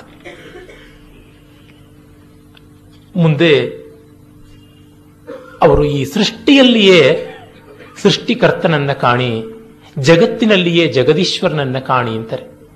ತುಂಬ ಜನಕ್ಕೆ ಈ ತತ್ವ ಈಚೆಗೆ ತುಂಬಾ ಪ್ರಸಿದ್ಧವಾಗಿ ಗೊತ್ತಿರುವುದಾದರೂ ನಮ್ಮ ಪರಂಪರೆ ಅದನ್ನೇ ಹೇಳಿದೆ ಅಂತ ತಿಳ್ಕೊಂಡಿಲ್ಲ. ಋಗ್ವೇದದಲ್ಲಿ ಅಥರ್ವ ವೇದದಲ್ಲಿ ದೇವಸ್ಯ ಪಶ್ಯ ಕಾವ್ಯಂ ಪಶ್ಯ ದೇವಸ್ಯ ಕಾವ್ಯಂ ಅಂತ ಎರಡು ರೀತಿಯಲ್ಲಿಯೂ ಬರುತ್ತೇವೆ ಎರಡು ವೇದಗಳಲ್ಲಿ. ನ ಮಮಾರನ ಜೀರ್ಯತಿ. ಈ ಭಗವಂತನ ಕಾವ್ಯ ಈ ಜಗತ್ತು. ಇದಕ್ಕೆ ಮುಟ್ಟಿಲ್ಲ ಸಾವಿಲ್ಲ, ಇದನ್ನು ನೋಡಿ ಓದಿಕೊಳ್ಳಿ, ಆಸ್ವಾದಿಸಿರಿ ಅಂತ ಹೇಳ್ತಾರೆ. ಅದನ್ನವರು ಮರ ತನ್ನ ಹೆತ್ತ ಬೀಜವನ್ನಿಲ್ಲವೆರಿಸಿ ವಿಸ್ತರಿಸುವಂದದಿ. ಸೃಷ್ಟಿ ತನ್ನ ಮೂಲವನ್ನು ಮರೆಮಾಚಿ ತಾನೇ ಮೆರೆಯುತ್ತಿಹುದು ಕಣ್ಣುಗಳಿಗೆ. ನೊರೆ ಸೃಷ್ಟಿ ಪಾಲ್ ಬ್ರಹ್ಮ, ಮಂಕುತಿಮ್ಮ. ಮರ ತನ್ನ ಹೆತ್ತ ಬೀಜವನ್ನು ತಾನು ಮರೆ ಮಾಡಿ ತಾನೇ ವಿಸ್ತರಿಸಿಕೊಳ್ಳುತ್ತೆ. ಹಾಗೆ ಬ್ರಹ್ಮ ತನ್ನ ಅಧಿಷ್ಠಾನ ಸ್ವರೂಪವನ್ನು ಮರೆಮಾಡಿಕೊಂಡು ಜಗತ್ತಾಗಿ ಮಾಡಿಕೊಂಡಿದೆ. ಹಾಲೇ ಬ್ರಹ್ಮ, ಅದರ ಮೇಲಿರುವ ನೊರೆಯೇ ಸೃಷ್ಟಿ. ನೊರೆ ಏನು? ಹಾಲೆ. ಗಾಳಿ ಒಳಗೆ ಸೇರಿಕೊಂಡು ಬುರುಬುರುಗಾಗ ಆಗಿದೆ ಅಷ್ಟೇನೆ. ಅದಿರುವುದು ಹಾಲೆ ನೊರೆಯೆಲ್ಲ ಇಳಿದ ಮೇಲೆ ನೋಡಿ, ಎಲ್ಲಿ ಹಾಲಲ್ಲಿಯೇ ಸೇರಿರುತ್ತೆ, ಅದಷ್ಟೇ ಇನ್ನೇನು ಇಲ್ಲ ಅಂತ. ಅಂದರೆ ಇದನ್ನು ವಿವರ್ತವಾದ ಅಂತ ಕರೀತಾರೆ. ಬ್ರಹ್ಮವೇ ಜಗತ್ತಲ್ಲ. ಆದರೆ ನಾವು ನಾಮರೂಪಾತ್ಮಕವಾಗಿ ನೋಡಿದಾಗ ಜಗತ್ತು. ಹಾಗಲ್ಲದೆ ನೋಡಿದಾಗ ಅದು ಬ್ರಹ್ಮ. ಅದು ಯಾವ ರೀತಿ ಸಾಧ್ಯವಾಗುತ್ತೆ, ಹೇಗೆ ಸಾಧ್ಯವಾಗುತ್ತೆ ಅಂದರೆ ನೀವು ಅಡ ಇಡೋದಕ್ಕೆ ಹೋಗ್ತೀರಾ ಅಂತ ಇಟ್ಕೊಳ್ಳಿ. ಯಾರಿಗೂ ಆ ಸ್ಥಿತಿ ಬರೋದು ಬೇಡ. ಒಡವೆಯನ್ನ ಅಡ ಇಡೋದಕ್ಕೆ ಹೋದಾಗ ಅವನು ಒಡವೆಯ ಕುಸರಿ ಕೆಲಸಗಳಿಗೆ ಅಲ್ಲ ಬೆಲೆ ಕೊಡುವಂಥದ್ದು, ಬಂಗಾರಕ್ಕೆ ಬೆಲೆ ಕೊಡ್ತಾನೆ. ಅಂದ್ರೆ ಅವನು ನೋಡ್ತಾ ಇರೋದೇನು? ಅಧಿಷ್ಠಾನವನ್ನ. ಅರೆ, ನಾವು ನಮ್ಮ ಸ್ನೇಹಿತರಿಗೆ ಯಾರಿಗಾದ್ರೂ ತೋರಿಸಿದಾಗ ಅವರು ಹಾ ಚೆನ್ನಾಗಿದೆ, ಡಿಸೈನ್ ತುಂಬಾ ಸೊಗಸಾಗಿದೆ, ನೆಕ್ಲೆಸ್, ಅಂತ ಹೇಳ್ಬಿಟ್ಟಿದನು ಎಷ್ಟು ಸವರನ್ನು ಅಂದ್ರೆ, ಇವ್ರಿಗೆ ಏನಪ್ಪ, ಸದಾ ದುಡ್ಡು ಕಾಸಿನ ಯೋಚನೆ, ಎರಡೇ ಸವರನಲ್ಲಿ ಎಷ್ಟು ಚೆನ್ನಾಗಿ ಮಾಡಿದ್ದಾರೆ ಅನ್ನೋ ಕಲೆ ಬಗ್ಗೆ ಅವರಿಗೆ ಅರಿವೇ ಇಲ್ಲವಲ್ಲ ಅಂತ.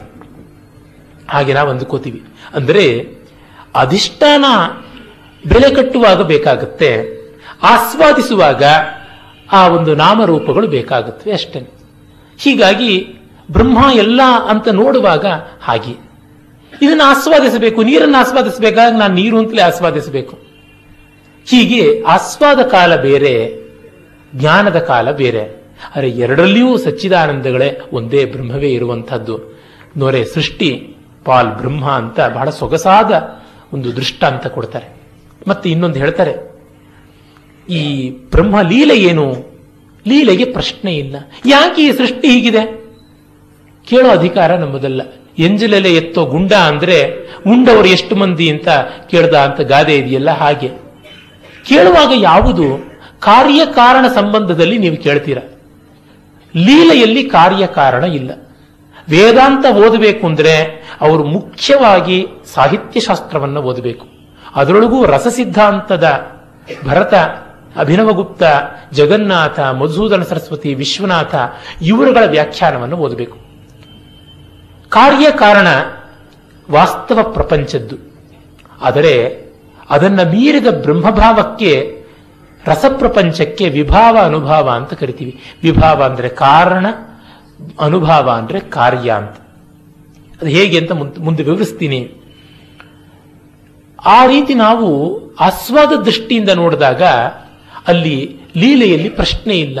ಮಗು ತೊಟ್ಟಿಲಿನಲ್ಲಿ ಹಾಗೆ ಹೊರಳುತ್ತೆ, ಹೀಗೆ ಹೊರಳುತ್ತೆ, ಕಾಲನ್ನು ಬಾಯಿಗಿಟ್ಟುಕೊಳ್ಳುತ್ತೆ, ತಲೆಯನ್ನು ಉರುಳಿಸ್ಕೊಳ್ಳುತ್ತೆ, ಏನೆಲ್ಲ ಸರ್ಕಸ್ ಮಾಡ್ತಾ ಇದೆ, ಯಾಕೆ ಅಂದ್ರೆ? ಯಾಕೆ ಅಂತ ಗೊತ್ತಿಲ್ಲಪ್ಪ. ಅದರಲ್ಲಿ ಅದಕ್ಕೆ ಆನಂದ ಇದೆ, ಮಾಡ್ತಾ ಇದೆ ಅಷ್ಟೇನೆ. ಅದಕ್ಕೆ ಉದ್ದೇಶ ಇಲ್ಲ. ಅನ್ಯ ಪ್ರಯೋಜನ ರಾಹಿತ್ಯವೇ ಒಂದು ದೊಡ್ಡ ಮೌಲ್ಯ ಅಂತ ತಿಳ್ಕೊಳ್ಬೇಕು. ತರುಣಿ ತನ್ನೊಡವೆಗಳ ತಳೆಯುತ್ತ ತೆಗೆಯುತ್ತ ಪರಿಕಿಸುತ್ತೆ ಮುಕುರದಲ್ಲಿ ಸೊಗಸುಗಳ ಪರಿಯ. ಮರೆತೆಲ್ಲವನು ವಿಲಸಿಪಂತೆ ತಾಂ ವಿಶ್ವದಲ್ಲಿ ಮೆರೆಯುವನು ಪರಬೊಮ್ಮ, ಮಂಕುತಿಮ್ಮ. ತರುಣಿಯೊಬ್ಬಳು ತನ್ನ ಒಡವೆಗಳನ್ನ ತೆಗಿತಾಳೆ, ಹಾಕ್ತಾಳೆ. ಕನ್ನಡಿಯಲ್ಲಿ ಮುಕುರ ಅಂದ್ರೆ ಕನ್ನಡಿ. ಅದರೊಳಗೆ ತನ್ನ ಸೊಗಸನ್ನು ನೋಡಿಕೊಂಡು, ಈ ಒಡವೆ ಹಾಕೊಳ್ಳೆ ಅದು ಹಾಕೊಳ್ಳೆ ಇದು ಹಾಕೊಳ್ಳೆ ಅಂತ ನೋಡ್ತಾ ಇರ್ತಾಳೆ. ಆ ನೋಡುವುದಲ್ಲಿ ಅವಳು ಆನಂದ ಪಡ್ತಾ ಇದ್ದಾಳೆ. ಒಡವೆ ಹಾಕೊಂಡ ಮೇಲಿರೋ ಆನಂದಕ್ಕಿಂತ ಯಾವ ಒಡವೆ ಹಾಕೊಳ್ಳಲಿ ಅನ್ನೋದ್ರೊಳಗೆ ತುಂಬಾ ಆನಂದ ಇದೆ. ಇಟ್ ಈಸ್ ಇನ್ ಬೀಯಿಂಗ್ ಅನ್ನೋದಕ್ಕಿಂತ ಇಟ್ ಈಸ್ ಇನ್ ಬಿಕಮಿಂಗ್ ಹೆಚ್ಚಿನ ಸೊಗಸು ಕಾಣಿಸುತ್ತೆ ಅಂತ ಬಾರ್ಡರ್ ಎಫೆಕ್ಟ್. ಶ್ರೀರಾಮಕೃಷ್ಣ ಪರಮಸರು ಹೇಳ್ತಾರೆ, ನಾನು ಜೇನಿನೊಳಗೆ ಬಿದ್ದ ನೊಣವಾಗೋಕ್ಕೂ ಇಷ್ಟ ಇಲ್ಲ, ಜೇನಿನ ಇರುವ ನೊಣವಾಗೋಕ್ಕೂ ಇಷ್ಟ ಇಲ್ಲ. ಆ ಒಂದು ಅಂಚಿನಲ್ಲಿ ಕೂತು ಜೇನನ್ನು ಹೀರುವ ಸ್ಥಿತಿ ಇದೆಯಲ್ಲ?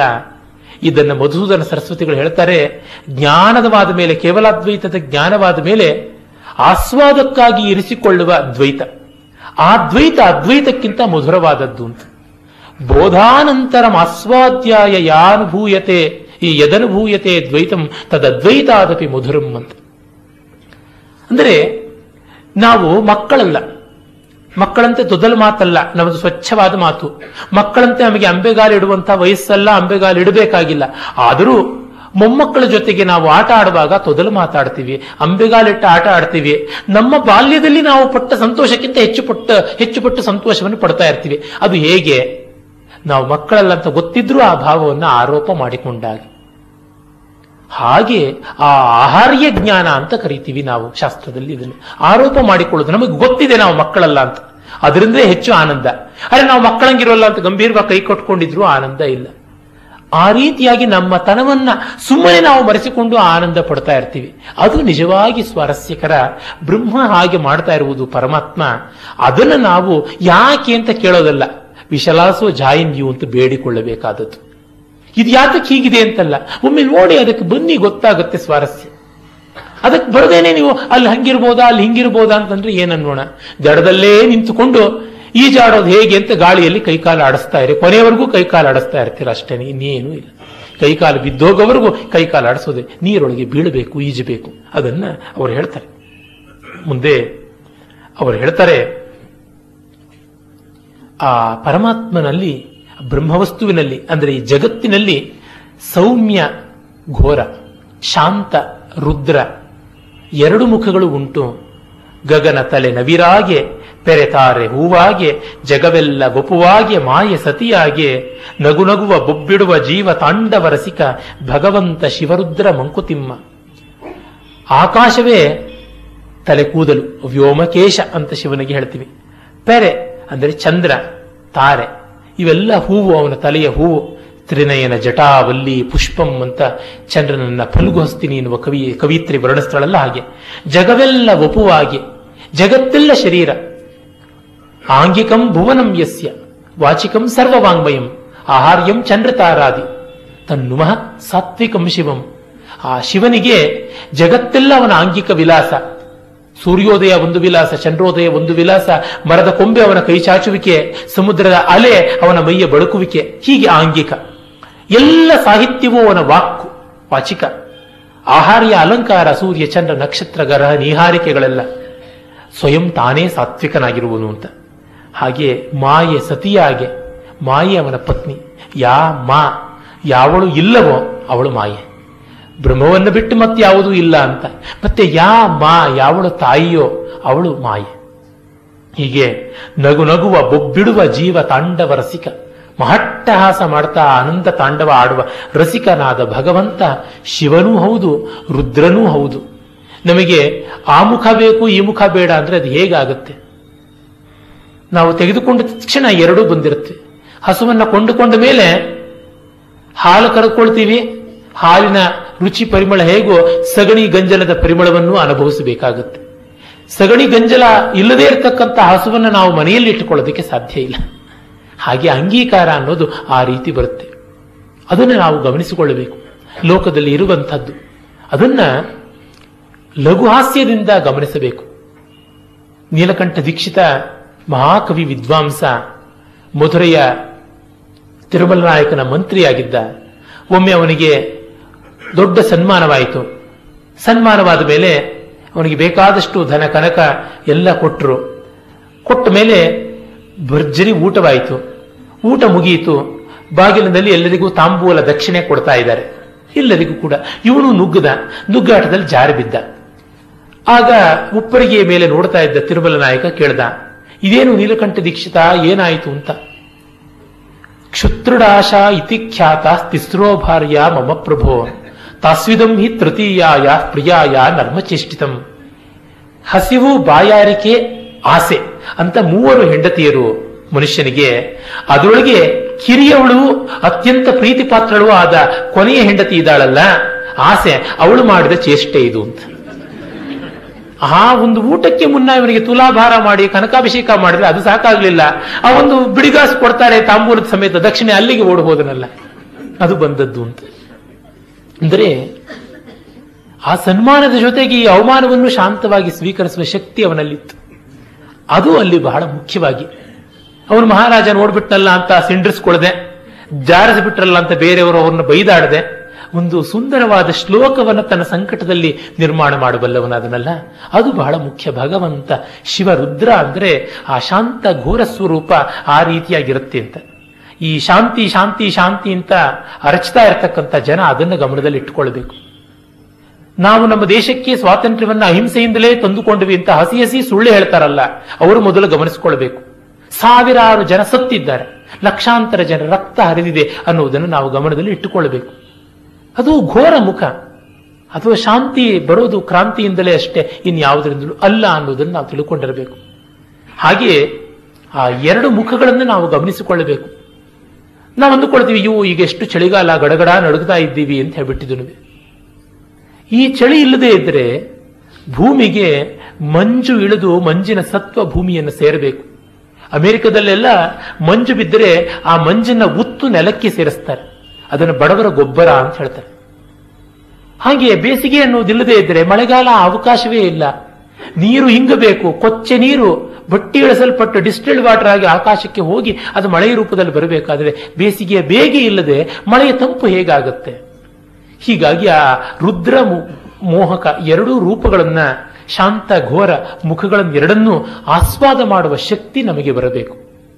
ನಾವು ಊಟದಲ್ಲಿ ಖಾರ ಇರಬೇಕು ಅಂತ ಬಯಸ್ತೀವಿ, ಪ್ರಕೃತಿಯಲ್ಲಿ ಘೋರ ಇರಬಾರದು ಅಂತ ಯಾಕನ್ನಬೇಕು ಊಟದಲ್ಲಿ ನಮಗೆ ಇಂಗುವಿನ ರುಚಿ ಬೇಕು ಹಾಗಲಕಾಯಿ ಗೊಜ್ಜಂತೂ ಪರಮಪ್ರಿಯ ಆಗಿರುತ್ತೆ. ಆದರೆ ನಮ್ಮ ಸಂಸಾರದಲ್ಲಿ ಹಾಗೆ ಯಾಕೆ ಆಗಬಾರ್ದು? ಒಂದು ಟೆಸ್ಟ್ ಅಲ್ಲಿ ಫೇಲ್ ಆದರೆ ಯಾತಕ್ಕೆ ತುಂಬಾ ತಲೆ ಹೋಯಿತು ಅಂತ ಸಂಕಟ ಪಡಬೇಕು. ಮಗ ಜಾಮಿಟ್ರಿ ಬಾಕ್ಸ್ ಅನ್ನು ಕಳ್ಕೊಂಡು ಬಂದ ಅಂದ್ರೆ ತಂದೆಗೆ ಬಿ ಪಿ ರೈಸ್ ಆಗಿಬಿಟ್ಟಿದ್ರೆ ಇನ್ನೂರೈವತ್ತು ರೂಪಾಯಿ ಕನ್ಸಲ್ಟೇಷನ್ ಫೀ ಕೊಟ್ಟು ಬ್ಲಡ್ ಪ್ರೆಷರ್ ಓಡಿಸಿಕೊಂಡು ಬರಬೇಕು. ಆ ಸ್ಥಿತಿ ಇರುವುದು ಯಾತಕ್ಕಾಗಿ? ಅಂದರೆ ನಮ್ಮ ಅಂತರಂಗಕ್ಕೆ ನಾವು ಬರಿಯ ಸಿಹಿಯನ್ನೇ ಮಾಡಿಕೊಂಡ್ರೆ ಕ್ಯಾಲರೀಸ್ ಜಾಸ್ತಿ ಆಗುತ್ತೆ, ಕೊಲೆಸ್ಟ್ರಾಲ್ ಹೆಚ್ಚಾಗುತ್ತೆ ಅಷ್ಟೇ ಏನೂ ಇಲ್ಲ. ಎರಡನ್ನ ಆಸ್ವಾದ ಮಾಡುವ ಶಕ್ತಿ ಬೇಕು. ರಾವಣನಿಲ್ಲದ ರಾಮಾಯಣ ನನಗೆ ಬೇಕಾಗಿಲ್ಲ. ಹಾಗೆ ರಾವಣನನ್ನು ಬಹಳ ಒಳ್ಳೆಯವನನ್ನಾಗಿ ಮಾಡಿದ ರಾಮಾಯಣವು ನನಗೆ ಬೇಕಾಗಿಲ್ಲ. ನಮ್ಮ ಜೈನ ರಾಮಾಯಣಗಳಲ್ಲಿ ಹಾಗೆ ಆಯಿತು. ಕುವೆಂಪು ಅವರು ಹಾಗೆ ಮಾಡೋಕ್ಕೆ ನೋಡಿದ್ರು. ಕೆಟ್ಟವರನ್ನು ಒಳ್ಳೆಯವರನ್ನಾಗಿ ಜಗತ್ತಲ್ಲಿ ಮಾಡಿ, ಕಾವ್ಯ ಜಗತ್ತಲ್ಲಿ ಮಾಡಬೇಡಿ. ಕಾವ್ಯ ಜಗತ್ತಿನಲ್ಲಿ, ರುಚಿ ಜಗತ್ತಿನಲ್ಲಿ ಹಾಗೆ ಇರಬೇಕು. ಕಲಾ ಜಗತ್ತಿನಲ್ಲಿ ಅದ್ವೈತ ಬರಲೇಬಾರದು. ಬಂದುಬಿಟ್ರೆ ಅದರಷ್ಟು ನರಕ ಇನ್ಯಾವುದೂ ಇಲ್ಲ. ಎಲ್ಲ ರಸಗಳನ್ನು ಒಂದೇ ರಸ ಮಾಡಿಬಿಡ್ತೀವಿ ಅಂದ್ರೆ ಅದು ಉಳಿಯೋದು ನೀರಸ ಮಾತ್ರ ಇನ್ಯಾವುದೂ ಅಲ್ಲ. ಎಲ್ಲ ರುಚಿಗಳನ್ನು ಒಂದೇ ರುಚಿ ಮಾಡ್ತೀವಿ ಅಂದ್ರೆ ಉಳಿಯೋದು ಸಪ್ಪೆ, ಒಂದೇ ಮತ್ತೇನೂ ಇಲ್ಲ. ಹೀಗಾಗಿ ಆಸ್ವಾದಕ್ಕೆ ವೈವಿಧ್ಯ ಬೇಕು, ಅನುಭವಕ್ಕೆ ಏಕತೆ